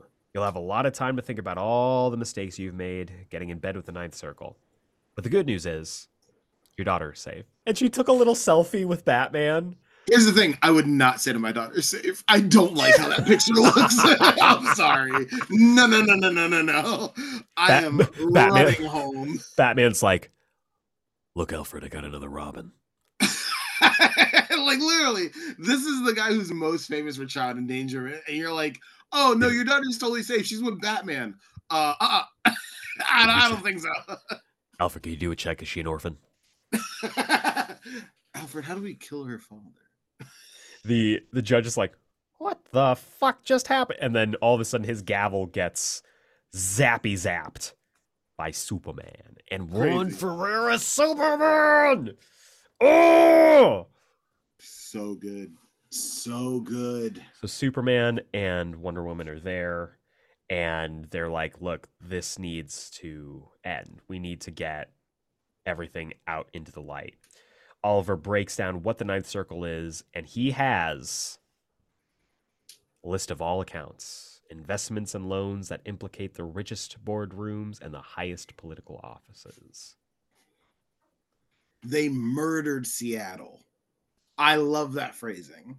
It's so good. That's great. So good. They murdered Seattle, and Wendy Poole was a victim caught in the crossfire. When all of a sudden it lights up, and we get a visual aid, courtesy of one Hal Jordan, that lights up all of the names that are implicated in this. Mm-hmm. And he's like, look, he says, you can put me in prison, but I'll only go willingly if the rest of those names also end up on the inmate roster. Otherwise, I've been an outlaw for over a year now. I can keep fighting from the shadows if I need to. But I stepped into the spotlight today to ask for your help. Everyone fucking turns to see Wendy Poole out of the shadows. Awesome. So fucking cool. Awesome. We then cut to later. Obviously, we can see that Wendy's testimony allowed for Oliver's name to be cleared. He is back. It all worked out. Ninth Circle might not be gone, but they are on the back foot now, more so than they've ever been. Oliver and Dinah have a little chat, and goddamn, this exchange where they're talking about their dream dinner. She says, afterwards, you're my dessert. And again, the fucking lip bite, dude. Yep. That lip bite. This volume has a lot of lip bites in it. And all of them are good. We should have been reading the lip bites. Oof. Fuck. They're all 10 out of 10. I don't know. What they're all 10 out of 10. Yeah. There's no rating. So they see that Dracon is here. Whoa! Fucking Dracon! The boy with the dragon tattoo. It's only fair. We did have the girl with the dragon tattoo for the rest of the run. Yeah. So it's only fair. Agreed. He's confronted by Oliver and Dinah, and Dinah does basically like She does the thing where Cyclops like turns the dial down on his visor and sends out the little like narrow the beam. To break a lock or something. Yeah. And it's literally that. And she fucking knocks his ass out. This is a quick little whistle. She goes. Yep. And they're still having their conversation. Like, this is nothing to them. And so Oliver's like, look, I understand your hesitation. And Dinah's like, I'm more than hesitant. Like, you've got your fucking money back. You've got your fucking company back. You're the man again. Which brings us right back to fucking square one. Mm-hmm. And he's like, it doesn't bring us back to square one, actually, because I've learned. We see that Star City is being returned to its proper place as Seattle. The Queen Industries building has now been turned into the Queen Foundation, investing in people instead of things. They are honoring Chief Westberg. I loved seeing that. This is very much like the end of The Dark Knight, when the music swells and you get like all the pieces of like how everything's wrapped up. Yeah, Dark Knight Rises. They do it in Dark Knight also, sort of. Yeah. It's just like with Batman's like speech about like, you know, people need to believe in good, and you see Morgan Freeman go to the control panel and hitting the button, and spying thing like explodes, and Alfred's burning the letter. You know, like you're getting. But that one's a lot more somber, though. That one is a little more somber. I think. Well, I mean, the Dark Knight Rises one is kind of somber too, but it is very much. I think it's a little bit more uplifting. It's the same song playing. Yes, correct. Absolutely, it's the end of the Dark Knight. Like / Dark Knight Rises like theme, you know. Yeah. Honestly, and we're gonna get to why this kind of in my head I was hearing Who Lives, Who Dies, Who Tells Her Story from Hamilton. I don't know. I know you have no basis for this, but all right, I respect it. We see that Oliver is putting the time in to fix things. Trans-Pacific Railway, a route for free travel and trade, will stand out as a symbol of globalism and interconnectedness. He even goes back to that island. Mm-hmm. He says, I'm going to support the tribe's innovative approach to renewable energy and biotech with a grant that should carry you into the next century. The jungle, once a homeless encampment, is now a sanctuary for affordable housing. I hope you'll be happy here. And we see the fucking family. Yep. I love them. Love it. I love every time they showed up in this run. It makes me so happy. Every time except for one time. Yeah, true. He says, but here's what I'm most excited to share with you. And he unveils the Dinah Lance Home for Wayward Kids. Yeah. I fucking love this. Yeah. Because all she wanted when she was a kid was a home. And now she's going to be able to give that to other kids. So fucking good. And she's like, Ollie, I need you to take a deep breath because it's going to be a while before you come up for air. What a fucking line. What a line, and bro. And she smooches him. She smooches him hard. She's so romantic. Oh my God. And we get one final monologue narration from Oliver Queen as he is shown with his Arrow family in Seattle and with the Justice League abroad. He says, there are times when nothing significant seems to happen for years. And then there are times when years of consequence flash by just like that. As quick as an arrow. Referencing the fucking New 52, let me tell you. Mm-hmm. I've lost my family and found another. I've given up my legacy and found my calling. But as much as some things have changed, others never will. I'm a hothead and a loudmouth. Go ahead and call me a sanctimonious prick, a wannabe Robin Hood, an Emerald Outlaw. I can take it. But I prefer the job description of social justice warrior. And I hope, I finally lived up to it as a man. And as a hero. And then we end the last page. Is the cover of Rebirth number one. Fucking incredible. Goated. Go. It's so good. Except in this image, he's smiling. Yeah. Like, Juan Ferreyra, the goat. Oh, what a fucking way to send it off, man. Incredible. This could have been the end of the entire run. You're right. This could have. It truly could have been. Yeah. It could have been it. This could have been the last issue of Green Arrow.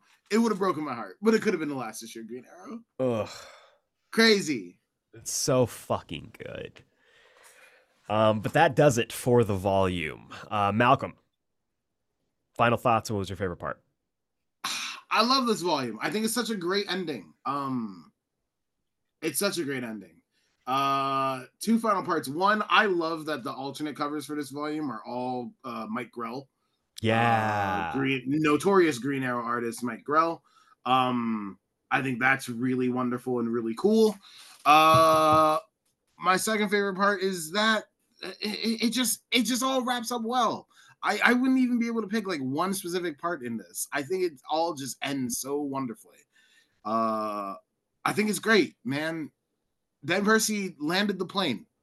He did. He landed that plane. Another successful landing, as my friend Obi-Wan says. Fucking, yeah. This volume is, it's supposed to be the culmination, and it truly feels like the culmination of everything that had come before it. Mm-hmm. Obviously, as comic books do, the adventure continues. However, this is a story that I think is among the best for Green Arrow. This Benjamin Percy run has been absolutely amazing. Yeah. So fucking good. Yeah. Yeah, it's just, goddamn, it's so good. But that does it for volume 6 of Green Arrow Rebirth. Before we get into what's next, Malcolm, you've got some emails to read. So what time is it? It's a mailbag on the dance floor. But you better not kill the groove, DJ. Gonna bring this goddamn house right down. It's a mailbag on the dance floor. Yeah. Ooh. If you want to be part of the Geeksplain Book Club mailbag, send your emails to geeksplain@gmail.com. Put something involving Quiver in the subject header, and we will read it here on the Friday show. What were you going to say? That song's been stuck in my... I was just introduced to that song this week, and it's been stuck in my head since. I love it. Watch Saltburn, everybody. Watch Saltburn. Saltburn is a good time. Our first email comes from Dylan Hall. Dylan? Dylan's actually got 2 emails for us this week because his email from last week unfortunately slid right over the line after we had done our recording. Oh. The subject for this one reads, Lois Lowry presents The Quiver, starring Jeff Bridges. That is the subject header. Whoa. Incredible. Yeah, I remember Quiver. Dylan writes, if this doesn't make it into this week's show, talk about last week's, I hope you had a great Thanksgiving/Doctor Who premiere weekend. In response to your valid opinions about MCU Moon Knight, I get it. I do. I think the interactions between Mark and Steven pull from the best part of the Max Bemis run, being the first arc, which also has the best art. I have also read the Lemire run, the Marvel Now run, the Houston Benson run, Vengeance of the Moon Knight, the Shadowland miniseries, and the Bendis run. I've been slowly making my way through the first 4 volumes of the epic collections, mostly by the goated Doug Munch himself with some killer art. But my current fave is definitely the Jed McKay run, which stole my idea and elevated it. Bat Morra synthesized every weird, seemingly contradictory take on Moon Knight into one cohesive story, minus why Mark's alters change into Spidey, Captain America, and Wolverine. But I do have a pitch for that you all may read one day. And he makes a look after those. Moon Knight is a character with a history of messiness, and the show is a little messy, but overall I do think it captures him well. And no matter how cool a superhero is, I have very little luck convincing my friends to read the comics. Most comics any of my friends outside of my friend who is writing one have read is Bone, a good one. Yes, it is. Yeah. But still, I'm glad that the Moon Knight show did as much work as it did, highlighting why he's such a cool character, and I'm hopeful for what a season 2 may bring. Hopefully more Khonshu in a suit. I'm going to tell you, man, I don't think a season 2's happening. I literally, Moon Knight died on his way back to his home planet. Like, we're never going to see Oscar Isaac as Moon Knight again. Like, no way. If I will let you know, if we do get a Moon Knight season 2, Dylan, I will mail you a quarter. If we do. Yeah, bet. If we do, but I don't think it's happening. He writes, long Moon Knight diatribe aside, I just finished watching A Man Called Otto with my mom, whose only request for movie night this Thanksgiving was something funny. And while it certainly is comedic, Netflix lied. This movie is not a comedy. It punched me right in the gut and made me cry. Do your research and don't trust just the trailer before you watch movies, especially if they open with warnings about depictions of unaliving yourself. 10 out of 10, masterpiece. We'll watch again. Gotta track down that book. Lastly, I have another Green Arrow book for the book club to look into, and that is the first volume of Judd Winnick, Cliff Chang, and a few other artists, Green Arrow and Black Canary. What a delight. Oh, hell yeah, it's a great baby. Book. Great hell book. Yeah, baby. I can't wait for what your reviews are next week / this week / after you have watched the new episode of Doctor Who. I'm loving the current Geeksplain episode on it and can't wait to finish it. Laugh hard, cry a bit, be kind. Dylan. Hell yeah. P.S. Speaking of Cliff Chang, great explained episode, by the way. Thank you. Great long episode. We loved having that. We loved having that that discussion. It was really good. Good discussion. Dylan also writes a P.S. Speaking of Cliff Chang, read his entirely his writing, lettering, drawing, coloring, etc. Catwoman, Lonely City. It slaps. Agreed. I did an episode on it, and it is wonderful. Great book. Wonderful book. Great book. I'm now going to jump into Dylan's email from this week, which reads Gathering Green, a Quiver Quartet Story by Lois Bowery.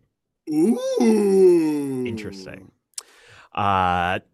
He writes, quick addition since you guys recorded early last week and I left a long email before. 1. New Doctor Who was excellent. I even introduced a new friend who had never watched the show before, and her only complaint was the pacing was breakneck, which is fair. This one didn't have much room to breathe. Loved how they picked up the Donna threads, and I literally jumped up with excitement when the solution came around. Same. I cried. He writes, love the Doctor Who podcast episode last week. If you and your peeps are starving for more Missy / multi-master content, I advise you read her recent comic miniseries where she teams up with a certain early incarnation of herself. Ooh, I like that. 3, I finished the newly released War World Saga tome, and before I have done some rereading that may change this, it may be my favorite Superman story. Really? Whoa! Interesting. It reminds me of one of the best parts of Peter Capaldi's Doctor, which you guys covered on the episode. His speech about doing something because it is right, decent, and above all, kind. This feels very Superman to me, and we know Moffat would kill it on Superman because of a certain underrated Christmas special. That's an interesting poll. Yeah, that's a pretty good episode. I think it is underrated. I think it's super underrated. I fucking love that episode. People talk a lot of shit about that, and I don't know why, because it is Justin Chatwin, but like, you know. But come on, he plays a great not Superman. Doctor Who tangent aside, Warworld Saga only has one miss for me, and that is the integration of the Authority, which I largely blame on Grant's Authority story not being for Infinite Frontier originally. Had PKJ had more time, I'm sure he would have integrated them more. They're used really well in the Warworld Apocalypse finale issue.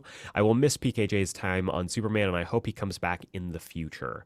I like the Authority team that Gmo brought together, but they definitely had a different plan than what ended up happening with those characters, which is unfortunate. Yes, definitely. He writes, I shan't go on any longer. I'm very excited to see what you all thought of this week's Green Arrow arc. A very satisfying conclusion, IMO, probably my favorite arc, as well as issue 6 of Williamson's Green Arrow, featuring an appearance by a certain someone from this arc. I haven't gotten to that issue yet, so that's really fun. Yep. Dylan writes, burn the rich, share the wealth, be kind, Dylan. Be kind. P.S. Bendis revealing Superman's identity is what got me into reading Superman month to month. I understand why it's controversial, but it feels true to Superman and his desire for truth and a more hopeful world. I'm glad that had that effect on you, Dylan. Dylan? And that's all I'm going to say about it. You're invited to the cookout. I am. That's all I'm going to say about it, because we do not have time.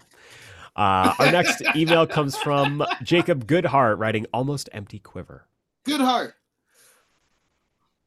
Jacob writes, Dear Geeksplain Podcast, well, here we are, the last stretch of the Benjamin Percy run of Green Arrow. God damn, what a ride. I've read a few of the Rebirth era books, Batman, Superman, Flash, Aquaman, it's super dope, and honestly, as much as I love them, there's just something really special about this run. I think it's like a cult classic in a sense. It flew under the radar while the big name books made some big waves. And I think that this book's greatest strength, while most fans are drawn to the big names like Batman, it lets books like this exist because nobody cares, quote unquote, nobody cares about the lower tier titles like this. But it also allows for more creative and fun stories. I usually use Daredevil as the example, but it really applies to Ollie and company. Also, I just want to say real quick, I am so damn happy how much you guys loved the Superman issue last episode. That whole arc is my favorite, but Clark acknowledging how Ollie has changed and how he's trying to be better is just super pure, and I love it. And Ollie calling him America's dad is really funny and cute, too. Wait, is Stan Smith just a Superman caricature? Maybe. Whoa! Possible. But let's get to this story. First off, that reunion with Ollie and Dinah sure as God's got sandals. That might just be the sexiest comic I've seen since Matt and Elektra hooked up in Zdarsky's Daredevil. In fact, I need to double check to see this wasn't a Black Label book when we saw Emiko mention their reunion and we see them disturbing free literature. I've been watching clips from Letterkenny, and rightfully so. Great job.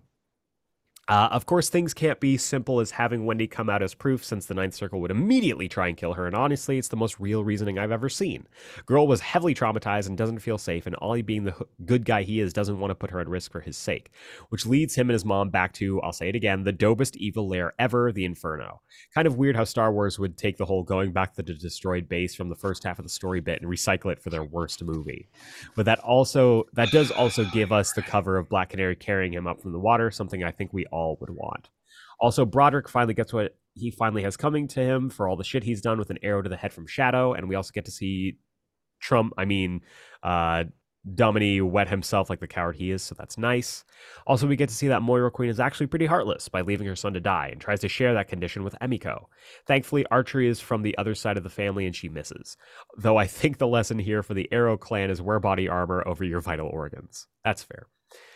We finally end the story with the trial of Oliver Queen. I'll be honest, I'm not the most political person. I don't know all the terms, and because of that, I try not to speak on subjects I'm not knowledgeable about, and I live in a red state, so I always feel like if I open my mouth about something like that, I'm just going to be standing alone and either be dismissed, ridiculed, or insulted.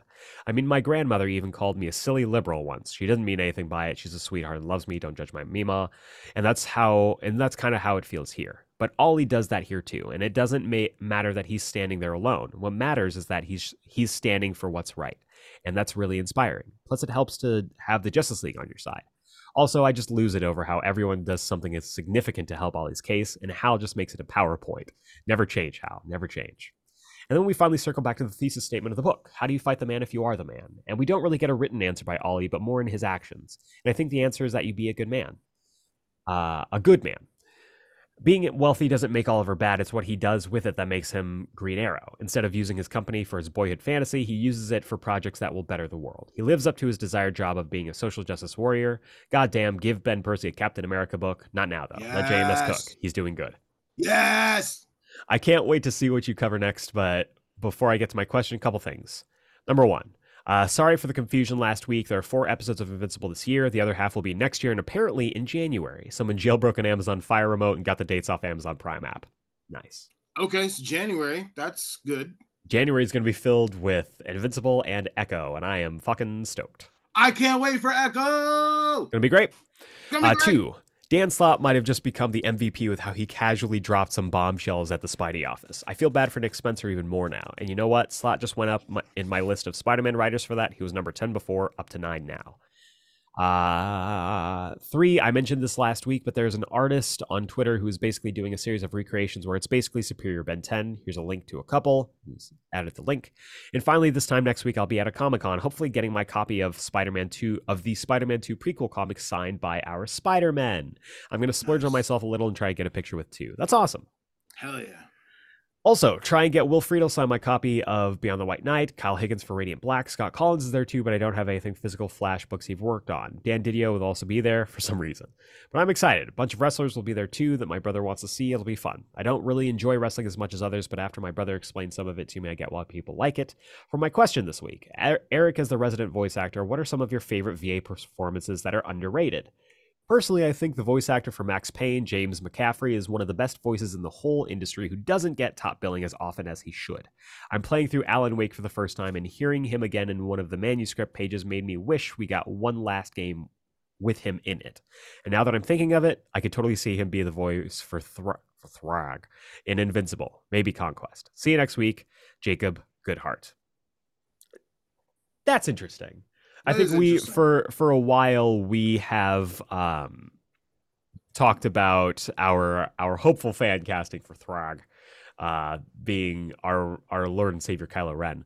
Yeah. But that is an interesting pick. That's a pretty solid pick. I like that. Voice actors that I think are underrated, or maybe just like their performances. I talked about it in this Wednesday episode.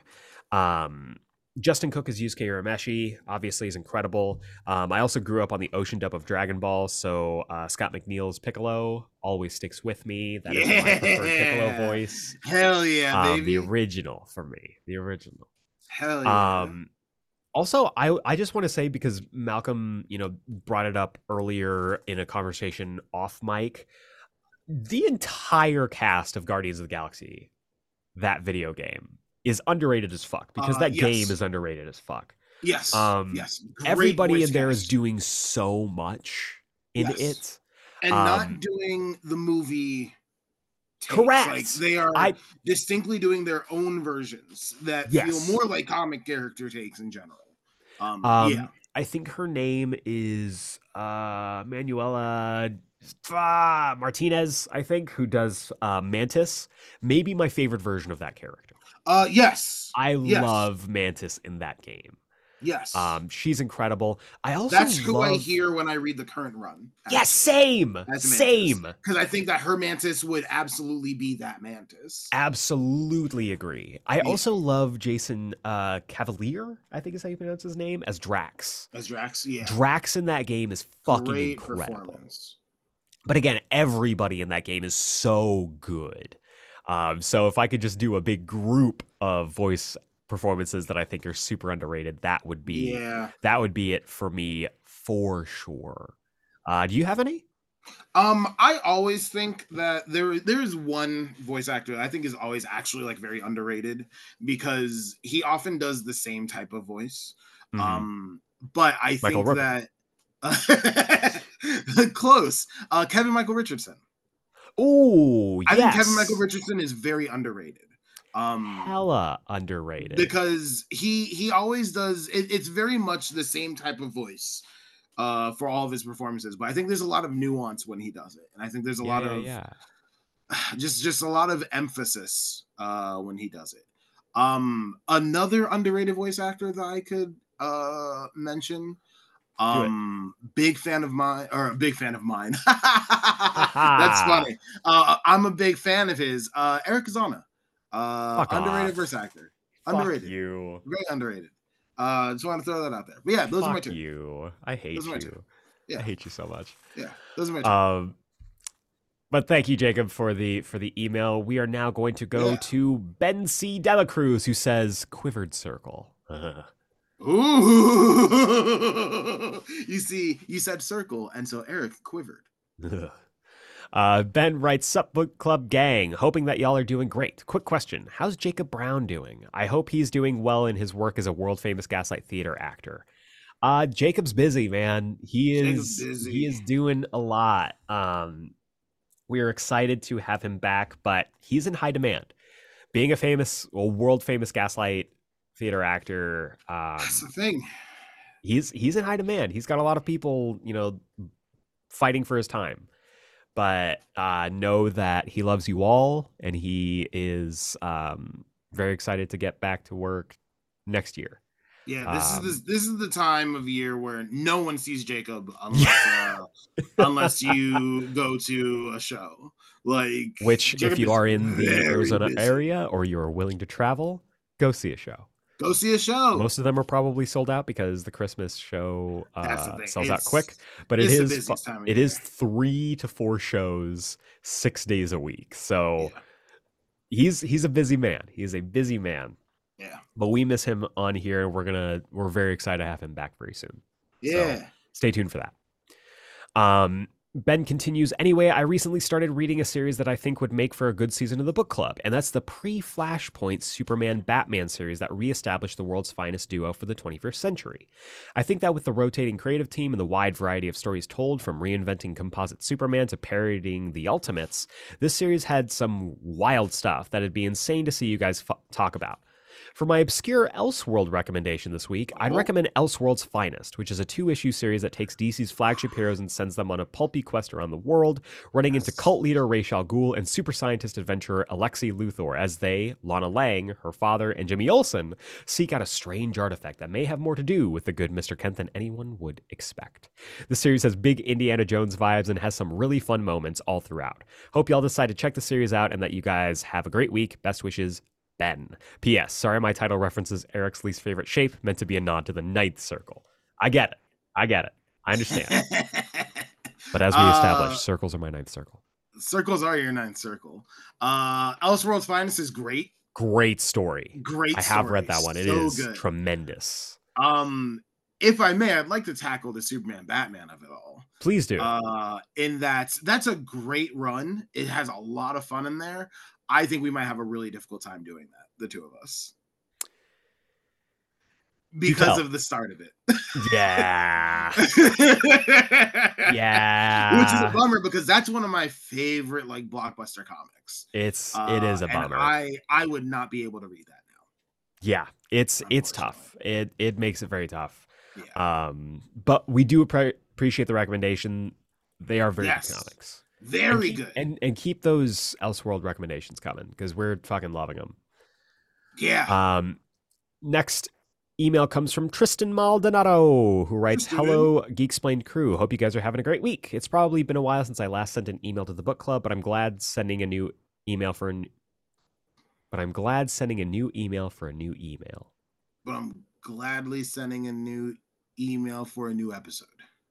Yes, done.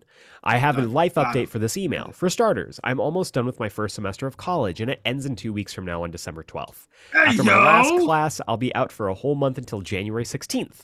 I know, pretty long break. Am I right? I already planned my schedule for the second semester, and it's going to be Texas Government, Composition 2, U.S. History 2, and a class I'm looking forward to, Art Appreciation. That's awesome, dude. Awesome. I hope you've enjoyed your first semester. College was so fun. But college is a wonderful time to learn and to learn more about yourself. Good luck on finals. Yeah, good luck on finals. That shit is no joke. Don't snooze on it. Don't sleep through them.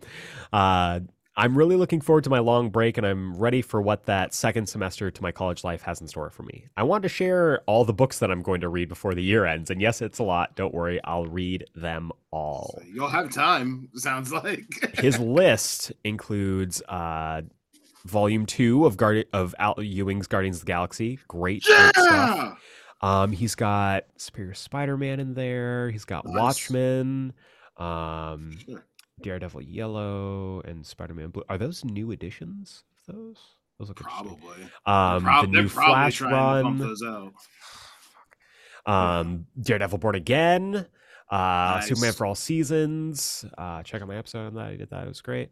Catching up on the Hive Mind Captain America. I see Human Target there as well. Hella, baby. Good stuff. Sexiest comic. Good stuff. Really, really good stuff. It's good stuff. He writes, right now I just finished Dark Knight Returns by Frank Miller for the first time, and I really liked it. Malcolm, front facing or back facing? Okay. This is not a conversation. He is back facing. No, he's not. He's front facing. Look at the fucking He has always fist. Been front facing. No, he's back always facing. Been front facing. The fist is like this. If he was front facing, the fist would not look the same. It would be like that. And that's not a fist. Geeksplain Civil War 2. This is insane. That is what is happening. He's front facing. He's always been front facing, and the fact that you think he's back facing says something about you as a person.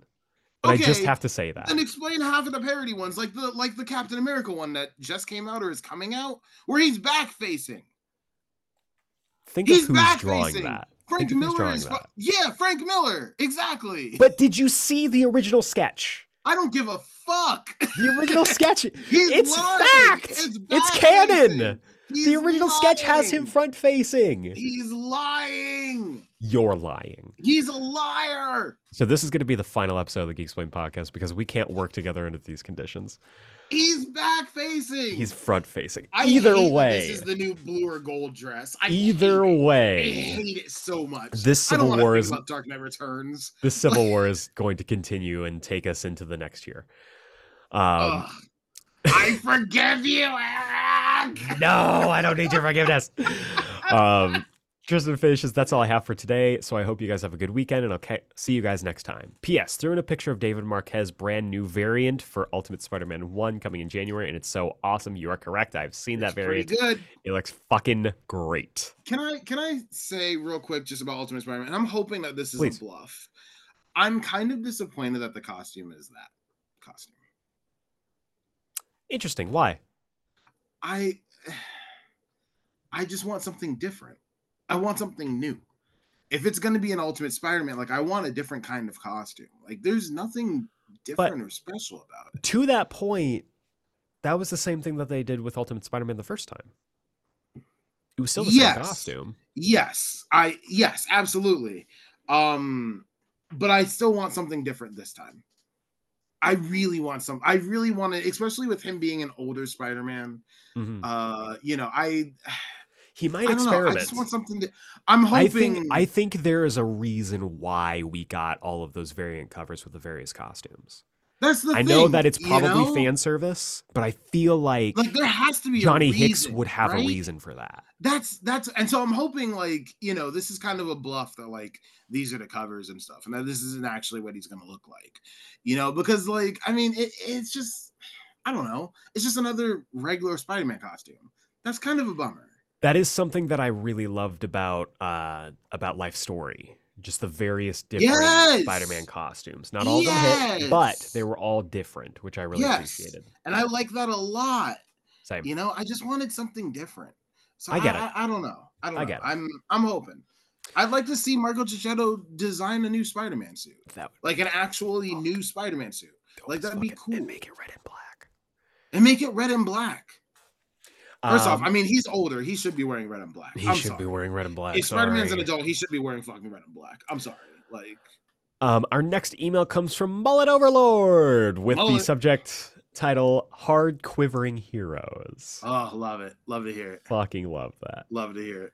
Mullet Overlord writes, Dear Emerald Enforcers, I don't know why you were surprised Roy was able to find a bow and arrow instead of a mall, since Dick's Sporting Goods and Bass Pro Shop are common tentpole stores for mall. That's a fair fucking point. There is a Dick's Sporting Goods in the mall near me. There isn't sporting goods stores in the malls that I go to. That's true. Tucson doesn't have a lot of. Tucson doesn't have those sporting goods stores inside malls. In the malls. So I'm not used to that. Northeast, you know, it's got to be Massachusetts. Hey, that's valid. Especially, he says, in the Northeast, especially in the Mass area where Ollie is from. Speaking of the Bean State, I wanted to share with you guys another reason I think it's important that Ollie is from here, and that is President John Adams. He absolutely owes a lot of his characteristics to the loudest, stubbornest, angriest, and most principled of the founding fathers. Oh my God. I mean... Not only was Adams the only founding father to never own slaves and worded the MA Constitution in such a way that made slavery completely illegal and would lead to the legalization of same-sex marriage in 2004, he was also so goddamn loud and opinionated that the United States Congress banned any vice president from ever participating in debate on the congressional floor. John Adams also firmly believed that a wealthy oligarchy was one of the greatest dangers to America's future, and he is a major character in 1776, the better musical about that time period. Nice. Shots fired. Nice, dude. Heart stubbornly in the right place while being annoyingly abrasive to all around him sounds a lot like Ollie. That's true. That is a good point. Whoa. That's wild. But here's the thing. You know, he may respect John Adams, may resemble John Adams, but he only drinks Samuel Adams, baby. Boston Lager. Go kiss Celtics. With that mouth. Fuck the Lakers. Fuck Beat LA. Lakers. Go kick rocks. Go kick Samuel rocks, Adams. Magic Johnson. Get the fuck Boston out. Lager. Boston Oliver will live forever. Boston Oliver. Since you asked about my rankings of the doctors, and because of the incredulity in your voices when you did so, I figured I'd give you my full list with explanations. Here we go. Number one, McGann. A wonderfully wild but totally valid choice. A wonderfully charismatic and adventurous Doctor with definitely the coolest TARDIS interior I've seen yet. I also love that so far in my experience, his companions aren't from contemporary London, which adds a lot of fun. And hey, good hair. Good hair. You're absolutely right. That TARDIS interior fucks. It is so good. 2. Tennant. The Doctor whose adventures I've most rewatched and holds a lot of nostalgia. You can tell no one loves the franchise like he does. It's real hard to compete with the richest duck alive. That is very true. And someone brought this up on Twitter, and I kind of wish that I had thought of this before. Which Tennant? I love that Doctor Who is such a franchise that someone can say Tennant is their favorite Doctor, and you get to say which one. Shit, that's fucking fair. Incredible. Number 3, this I think is interesting. Pertwee. Whoa! Third Doctor in the third spot. Possible recency bias, but I greatly enjoy his uptight dandy of a Doctor, and his relationship with the unit gang are spectacular. After Batman 66, his campy adventures go down real smooth. Truly the gay uncle we all wish we had. I also recently learned that in real life, Pertwee was basically James Bond during World War II, which is a true fucking story. Yes. Working in the Navy Intelligence Division with all sorts of weird gadgets and reporting directly to Winston Churchill. Mm-hmm. Really cool. Really cool. Pertwee has a fascinating fucking life. Yeah. Do your research, gang. It's fun. Number 4, Whittaker. Jodie Whittaker. Wow. Great vibes. This list is surprising. Great vibes. Big fan of the flat team structure. Episodes weren't the best written, but I love her performance. Also hugely identify with her desperate need to spend time with mates so as to avoid thinking about the past. You know what? When you put it that way, yeah. I get it. Yeah, I get it. Number 5, Matt Smith. Positives. Great chemistry with River Song. Comes with Rory the Roman. Fezzes are cool. Negatives. Gave us James Corden. That is literally the only negative about Matt Smith's run for me. It's so true. Is that shit. Number 6, Peter Capaldi. Haven't seen his stuff since it came out, so... but I believe his last season might have some of the best Doctor Who stories. Unfortunately, I met him first as Cardinal Richelieu, and that activates genetic fight or flight responses every time I see him. Like Charlton Heston and Tim Curry. I love him as an actor, but can never trust him in the role of protagonist. That honestly makes it more fun for me with him as the Doctor. He has that kind of could be a villain edge to him. I think Capaldi would have made an expert Master. I think he would have. He had the makings of maybe the best Master of all time. If he came back and was the Master, whoa, chills. How good that would be if he came back and he was Shooty's Master. That would be so fucking sick. Fuck. That would be so fucking sick. You know what? You know who I want to play Shooty Gatwa's Master? Asa Butterfield, and we just get a sex education reunion. I mean, that would be fun. It would be hilarious. Having just a really like childlike Master who's just like petulant. No, have it be Emma Mackey. So it's the hot girl Master. Fuck. Hot girl Master. Let's go. No, I already had I already had a problem with Missy. I don't think I could handle Emma Mackey as the Master. First off, I understand, and secondly, I understand. Number 7, Eccleston. I love seeing Eccleston in people's top 10. Makes me so happy. Yeah. I just feel like I barely got to know his Doctor, and all of his relationships quickly became consumed by Tennant's Doctor. I disagree. I still think the best Mickey relationship was with the Ninth Doctor. Yes. And I don't like Mickey. I hate Mickey. But yes. I know. But I think he had the best... him. And honestly, I think that Jack had the best chemistry with Eccleston. Yeah. Personally. Yeah. At number 8... Jo Martin. I really do like her too. Hell yeah. He writes a fascinating addition to the mythos who's pretty cool for the very small amount of screen time she has. Totally agree. I rewatched Power of the Doctor right before watching the most recent special and just seeing her fucking walk in with that room of time of fucking Cybermasters. So fucking good. Cybermasters. So cool. That's such a cool thing. I still don't love it. I still love it. I love that I did not have that spoiled for me. Yeah, that was such a cool reveal. I was like, well, this is goofy, and I love it. Number 9, he has Troughton, which is fun. Oh, okay. I've only encountered him in the 3 Doctor serial, but he seems like a strange little gremlin man. Definitely want to check out more of his stuff.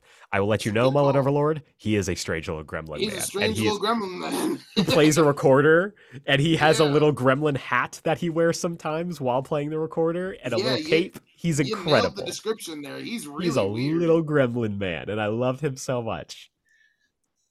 Number 10, the Hartnell Bradley, rancid vibes, rude old man. Do not trust this man. Hell yeah, baby.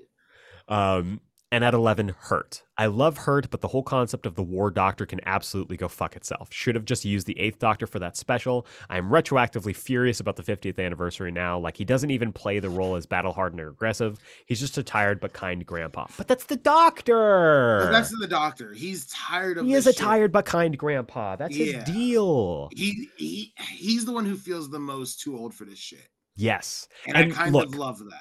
I absolutely agree that they should have just had the 8th Doctor. I actually think they should have just had 9. Like, 9 should have been the War Doctor. I think it should have just been Eccleston. And as the story goes, he was going to be the War Doctor. But because he turned it down, they gave it to John Hurt. That's the thing. So I like John Hurt's performance in that. I do, too. I love his performance. I love his outfit. I love his outfit. I love his tonal shift of, like, he's in a really bad place at the beginning of that because he's about to make the worst thing happen. Mm-hmm. But by the end of it, he learns to be the Doctor again. And I love when he's leaving. He's like, I thank you for letting me be the Doctor again. You know, like I truly love that performance. I think it's really sweet. I mean, the moment, because I rewatched that too, of course. Because of course, I rewatched it like right before. Yeah. The moment where Tennant and Smith are like, "We're gonna do this with you," and his just delivery of just fucking hell. Like I fucking cry every time. Oh my god, it's so. I love that special. I think that special is very underrated. It's one of the most rewatchable Doctor Who stories ever. Yeah, I think it's one of the best. With maybe the best open. I fucking love the open for that episode. It is fucking great. I also it made me realize how much I miss Clara. Yeah. I really miss Clara. Love Clara. I miss Clara and Smith together. I think that they were so good together. I agree. Just man, when she rides in and then snaps and closes the doors to the TARDIS, like he's just reading the book, like fuck. Man, so good. I really miss them together. Mulder Overlord continues. For my actual question for this week, I was wondering which DC characters. Can you stop? No, I can't. Because I can't sleep. Fuck. That was pretty psycho. Reds, for my actual question for this week, I was wondering which DC characters would you like most to see as Doctor companions, and to which Doctor? Who would be the best companion and who would be the most fun for story purposes? Happy Thanksgiving if you guys celebrate. Sincerely, Mullet Overlord. P.S. My experience with Doctor Who is probably slightly warped by watching Torchwood first and then only finding out about Doctor Who when I got too curious about who this Doctor Jack kept talking about was. I was in middle school at the time. That's really cool. You're in middle school. Pretty serious. Good for you, dog. A serious origin story. Good for you. That's so fun. That's really cool. So because we are running long, one companion, one Doctor. So I think that Dick would be a wonderful companion. Oh, I think that Dick Grayson would be such a great companion for the Doctor. I would love to see that shit. As for which Doctor, a part of me wants to say Jodie Whittaker, but I think he would work really well with Capaldi. I think him and Capaldi would be really great. So Dick Grayson at what stage of his life? Because little like flippy do, let's go get McDonald's Robin Dick Grayson would drive Capaldi absolutely fucking insane. And that sounds kind of great. I would love to see that. That sounds kind of great, but like young Nightwing Capaldi with Jodie Whittaker would be really fun. See, it's so funny though. It would be really fun. It's funny though too, because like I would absolutely love, and it's funny that we both went this direction. I would love to see Starfire with Eccleston. Oh, that's good. Like, I think that would be really fascinating. Good. Oh, wow. I love the idea of that. Yeah, that works really well. I'm going to think about this week. I'm going to have an answer for all the modern ones. Ooh, you know what? Let's both do that week. And we'll reconvene next week. I think that's such a great question. I think it's such a cool fucking idea. And we didn't even name any Marvel characters. So that's the thing. Yeah. We're going to come up with them and we're going to have a list for next week. That's our homework. I'm going to think about this. I know what I'm doing tonight at work. Next up, we have Quiver the Fuck Up by Adam Stringfellow. I love that. That's who writes, sick. What up, Emerald Enforcers? Hope y'all are doing well and having a good week so far. Two things. One, unfortunately, because it'll be expensive on both sides and that I know for a fact I won't find a sitter this time around, Michael and I won't be able to spend Christmas together this year. No. Bad. I'm sorry, but I do plan on visiting him again in February for my 30th birthday. Very much looking forward to that and hopefully having a weekend getaway with him to Paris for my birthday. That sounds fucking awesome. Hell yeah. Secondly, mental health check. How are the two of y'all been lately? For me, I'm doing okay. To be honest, not really looking forward to Christmas on account that I have to stay local for work, the sitter situation, and because Christmas has always been kind of complicated and lonely for me, but I'll pull through. Malcolm, mental health check. I'm all right. I'm all right. I've been recently very... There's a thing that I realize I haven't been able to let go that I wish I could. And I keep getting more and more frustrated with it. And that's kind of weighing on me. But I'm okay. That's otherwise. That's I'm fair. Okay. I it's been a tough time, gang. I'll be honest with you. But you just gotta take it one day at a time. That's all we can do. One step. Adam writes, for my question this week, I want to ask the two of y'all this. If the two of you were superheroes in either DC or Marvel, would you want to be a street-level hero or focus more on big-time threats, like your Avengers or Justice League-level threats? Also, would the two of you adhere to a no-kill rule under any circumstance, or would you only kill in the most extreme and dire scenario? Because we are running late on time. I'm just going to summarize the rest.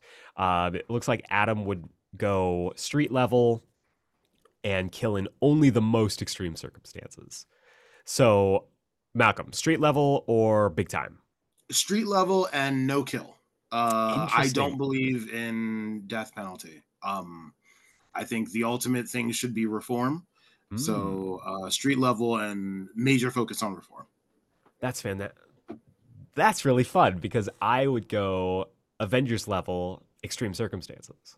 Really? Somehow, okay. And I think we've talked about this before on the podcast. Yeah, I think so. Yeah. The whole kill versus no kill thing takes on a different meaning depending on the scale. Depending on the scale, yes. So that's the street level. I think is going to be a lot easier to not. Yeah, if I was street level, no kill for sure. But like if there's a Thanos level threat, it's a little harder to say no kill on that one. You know what I mean? Yeah, like for sure. So I do get that, but yeah, I'd be a street level. Hell yeah. Rafael Aguilera comes in for our last email this week with birds of a quiver. Flock together. Rafa writes, hey there, Arrow fam. Rafa Aguilera here. Here's a screen recording of my Spotify rap showing the Geeksplain podcast is my most listened to podcast. Hey!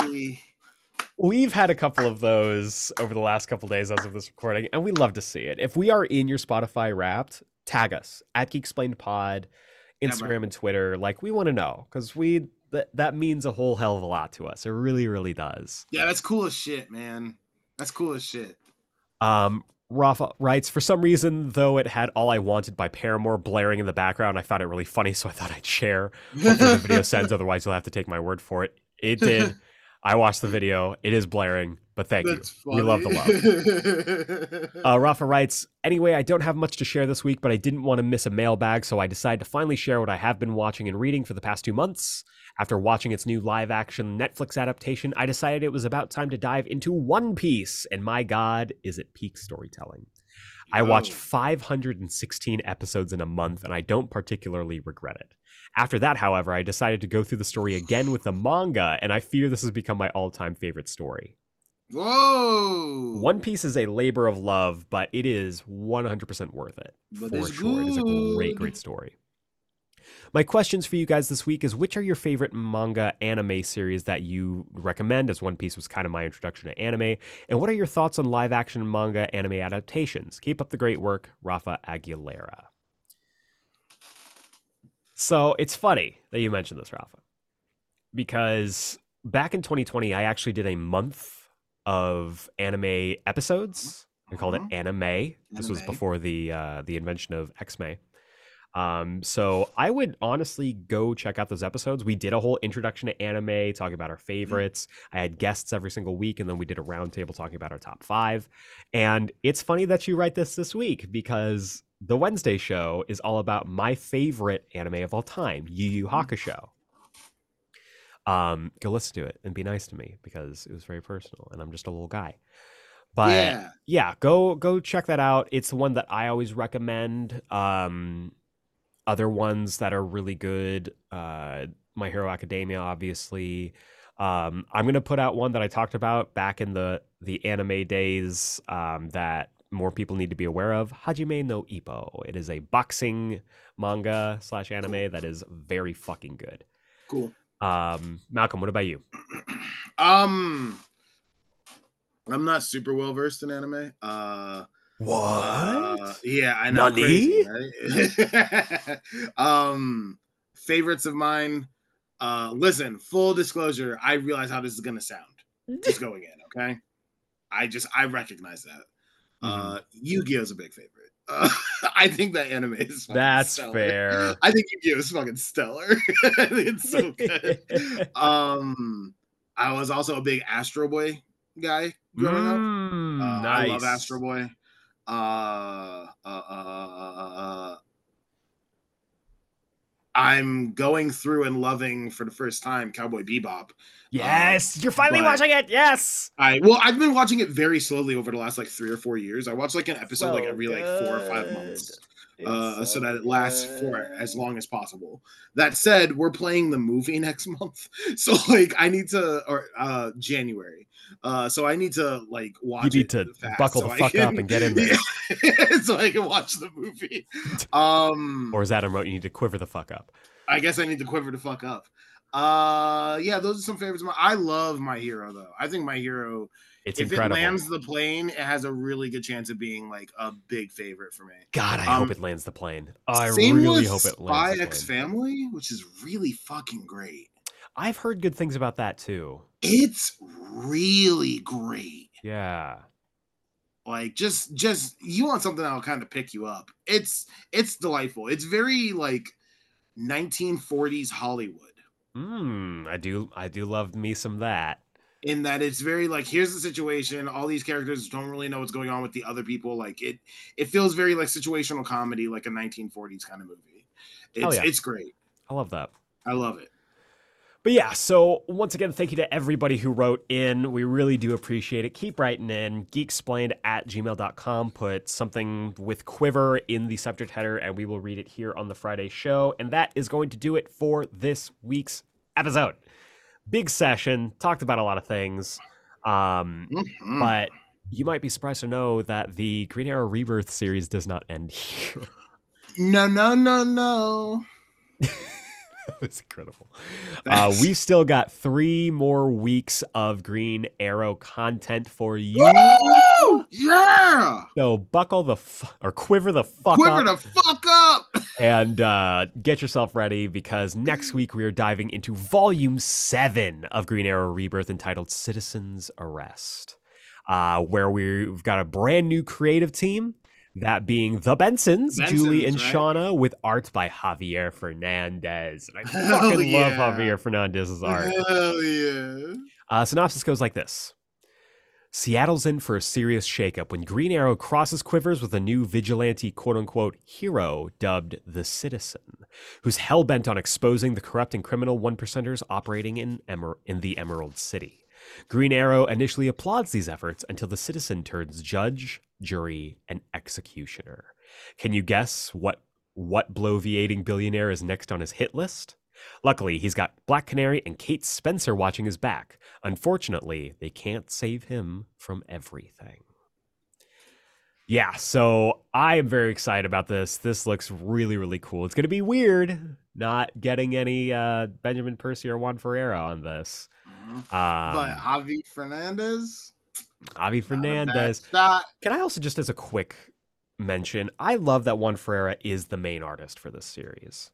Yes. Coming into this, I was very worried that a certain artist was going to be someone that we had to talk about every single fucking week.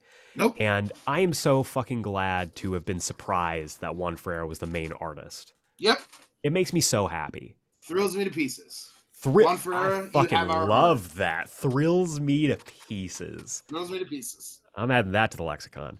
But anyway, so next week, again, new creative team is going to be really fun as we're slowly wrapping up the Rebirth era for Green Arrow. This is going to collect Green Arrow issues 43 through 47 and annual number 2. Now, you might notice that we read up to issue 38 this week. There is a reason they are collecting this together. So just stay the course, volume 7, 43 through 47 and annual 2. We will see you right back here next week. Be there or be square, not a circle, never a circle. Circles are my ninth circle. But for now, for the book club, I've been Eric Zana. I was Malcolm Russell Nelson. And for Jacob Brown, thank you so much for listening. Everybody stay safe, and we will see you next time. And don't forget to go drop those 5-star reviews on your podcast server of choice. Do it. Do it. It really, really does help. What are the stakes? If you get, what was it? If you get like 5 more, you'll do, I don't remember what it was. Read it in some funny voice. I just don't remember what it was now. I don't remember either. It was, I remember I need 4 more. You've been doing them as Lord Deathman. You've been doing them as Lord Deathman. I do remember that. But there was some voice. I don't remember what it was. But remember, I need this. Malcolm needs this specifically. We need 4 more reviews. And those 5-star reviews do get read on the air. You can say whatever. You can literally write whatever you want, and we will be forced to read every single word that you write. Eric's going to Ron Burgundy it. He's truly gotta read what's on the prompter. I did that in a session this week for a voiceover gig, and it was the worst thing. It was incredible. That's funny. We had a good chuckle. But yeah, so super important. Give me the gift. You don't have to buy me anything for Christmas. Just give me a review. Shit. Just give us a review. We just want to end with 25 reviews for the year. And we're at 21. Let's get to 25. We can do it. 21. We can do this. So yeah, I guess that's gonna be it. Wabadoo. Wabadoo. Do do do do.